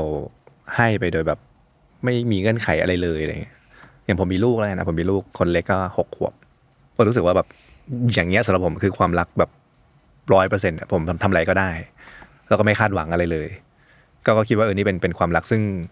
มันก็เปลี่ยนไปตามช่วงวัยเหมือนที่จอมแจมพูดเหมือนกันเนาะบางทีตอนที่เราวัยรุ่นหรือเราอาจจะอายุน้อยกว่านี้เราก็มองความรักในหลาย ๆ หลาย ๆ ความหมายฮะในหลายบริบทอะไรเงี้ยอีกคำถามครับ แล้วความรักในหนังเรื่องนี้ครับ กับทั้งสองคนนะฮะ มันกำลังจะบอกอะไรกับคนดูครับ ผมผมว่าสนใจเรื่องที่บอกเรื่องความสัมพันธ์แต่ว่าถ้าจะ define เล็กๆเอให้ลึกขึ้นเนี่ย ผมผมคนมักจะบอกความรักเป็นพลังของชีวิต อ่า เราจะเห็นหนังตรงนี้เยอะละ บทเพลงอะไรเงี้ย ความรักทำให้เราแบบมีพลังไปข้างหน้า อะไรก็แล้วแต่แต่ว่า พอพอลงไปทำคอนเทนต์ที่บอกอะฮะสิ่งที่สนใจก็คือว่าหลาย ๆคำตอบที่ผมได้คือจะเป็นปัญหาที่มันเกิดจากชีวิตในปัจจุบันมันเป็นเพราะเขาผิดหวังในเรื่องความรัก หรืออาจจะแบบไม่ได้รับความรักอะไรเงี้ยเพราะว่าการเลี้ยงดูครอบครัว พ่อแม่พี่น้องหรือว่าแฟนก็แล้วแต่อะไรเงี้ยเออความเรียกว่าอันเลิฟอะฮะภาวะเนี้ยมันมันมันก็เป็น drive คนเหมือนกันนะเออเราเราไม่เราไม่เคยมองในแง่นี้ว่าไอ้ความที่ไม่ถูกรักเนี่ยมันมันเป็น drive คนนะ drive แบบอาจจะไปอีกทางหนึ่งกับที่ที่เขาควรจะไปได้อะไรเงี้ยจริงๆผมว่า มันผมก็มีอะไร related กับตรงนี้เออด้วยวัยเด็กด้วยอะไรพวกนี้ทำให้เรามีมีแว่นตาที่มองเรื่องนี้ชัดเออเราสึกว่าเออเรื่องนี้ก็เลยเป็นเรื่องที่เราสนใจว่าไอการที่คนคนหนึ่งเขาไม่ถูกรักเนาะเขาเขาพยายามจะดิ้นด้วยให้คนรักอะเออผมว่าภาวะเนี้ยเป็นเรื่องที่ที่ที่อยากเล่า อืมครับ ของหนูอาจจะเป็นในมุมมองที่กว้างขึ้นในรูปแบบของความรักมันอาจจะเกิดได้ในหลายแบบ ทั้งแบบความรัก ฆ่าคนได้ ความรักทำให้เรามีความสุข ความรักมีหลายรูปแบบ ในยุคนี้อาจจะเห็นความรักในหลาย ๆ รูปแบบ เช่นแบบเจนเดอร์ในแต่ละเจนเดอร์มารักกัน โดยที่เหมือนโลกมันค่อย ๆ ปรับกว้างขึ้นนะคะ แล้วเรื่องเนี้ยมันอาจจะขยายความรักออกมาให้คนเห็นภาพชัดว่าเออรักมันกว้างมากคำว่ารักมันกว้างมาก แล้วมันก็อาจจะไม่ได้มีความสุขเสมอไป ไม่ได้เศร้าเสมอไป อาจจะให้หลายรสชาติอะไรอย่างเงี้ยค่ะ เป็นของความรักหลากอารมณ์ ใช่อ่า นะครับครับ ประมาณนี้ ได้ครับผมอะวันนี้ผมอาจจะสั้นๆประมาณนี้ครับ อาจจะฝากว่าหลังจากนี้ไปครับ BrandThink Cinema จะมีอะไรอยู่ใน line up ที่สามารถเปิดเผยได้อีกบ้างครับตอนนี้อืมก็เดี๋ยวน่าจะหลังจาก RedLife ต้นปีหน้าก็จะมีสารคดีภาพยนตร์ ชื่อ Fifth Round เป็นเรื่องมวยไทยนะครับ ก็อ่าน่าจะเข้าโรงช่วง quarter ที่หนึ่งนะครับตอนช่วงปลายปีเรามีโปรเจกต์เรียกว่าเป็นหนังมิส t รีแล้วกันเรื่องหนึ่งเป็นภาพยนตร์นะครับก็คาดว่าน่าจะเข้าโรงกับช่วง quarter สี่นะครับแล้วก็อีกโปรเจกต์หนึ่งที่ develop อยู่ก็นี่เลยเพิ่งสดๆร้อนๆได้บทภาพยนตร์มาวันเลยวันนี้วันแรกก็คือเป็นตัวโปรเจกต์ลับแลแก่งคอยอือฮึที่ไปเอาหนังสือของพี่อุทิศ เหมะมูลนะครับแล้วก็เดี๋ยวพี่ต้อมเป็นเอกจะกำกับอ่าหนังเรื่องนี้นะฮะก็แต่น่าจะเป็นปี 2025 ถึงจะได้เห็น แล้วก็อีกอันหนึ่งก็จะเป็นโปรเจกต์ชื่ออินทรีแดงอืมที่เคยถูกสร้างเป็นภาพยนตร์มาแล้วอะไรเงี้ยก็รู้สึกว่าโปรเจกต์นี้เราก็ กำลัง develop อยู่ในการหามุมในการเล่าอินทรีแดงในรูปแบบใหม่อือฮึที่อาจจะครับไม่ไม่เหมือนอินทรีแดงที่เคยเล่ามาเลยนะครับ มีคนกำกับยังครับเรื่องนี้ มีแล้วครับ แต่ยังขอเก็บเป็นความลับนิดนึงอ่าโอเคเพราะผมว่าอือฮึโปรเจกต์เนี้ยน่าจะมีคนแบบตื่นเต้นครับอยู่ไม่น้อยอืมนะครับโอเคอาจอมจำหลังจากนี้ไปมีผลงานอะไรให้ทุกคนได้ติดตามไหมครับอ่า RedLife ค่ะยี่สิบยี่สิบแปดนี้ค่ะโอเคแล้วก็อ่า หนูเปิดร้านเสื้อผ้าค่ะอ่าฮะครับ ทำเกี่ยวกับแฟชั่นอยู่ที่สยามลิโด้ ร้านชื่ออะไรครับ ขายได้เลย เรนรูมค่ะ ก็เป็นร้าน multi-brand ค่ะ อ่า แบบสไตล์ street นิดนึง อยู่ตรงไหนบอกได้เลยอยู่เอาเลยสยามลิโด้ชั้นสองค่ะ โอเคครับผม ได้ครับ ก็วันนี้ขอบคุณแขกรับเชิญทั้งสองท่านนะครับ แล้วก็อย่าลืมไปชมภาพยนตร์เรื่อง Red Life กันนะครับ ก็ลองไปดูผมว่ามันมีเป็นภาพยนตร์ที่มีรสชาติแปลกใหม่แหละ เหมือนกับว่าเราอาจจะไม่ได้เจอรสชาติแบบนี้มานานแล้ว หรือว่าน่าจะไม่ค่อยได้เห็นบ่อยๆนักเนาะสำหรับผมนะ ผมจะดูจากตัวอย่าง ก็เดี๋ยวลองไปดูกันว่าใครจะไปดูแล้วชอบไม่ชอบรู้สึกอย่างไร ก็มาว่ากันอีกทีนึงนะครับ ก็ฝากไว้แล้วกันนะครับ ไปดูกัน วันนี้ขอบคุณทั้งสองท่านมากนะครับ ที่มาร่วมพูดคุยกันในวันนี้นะครับ ก็ขอบคุณคนฟังทุกคนนะครับ ครับขอบคุณมากมากๆเลยคขรัอบบคุณค่ะ thank you ครับก็ จำจพบกับรายการ c i n e f y ได้ใหม่นะครับ ทุกวันที่ 1 และ 16 ของเดือนนะครับ วันนี้ผมพี่รักแล้วก็จอมแจมขอลาไปก่อนนะครับำ สวัสดีครับ สวัสดีครับสวัสดีค่ะ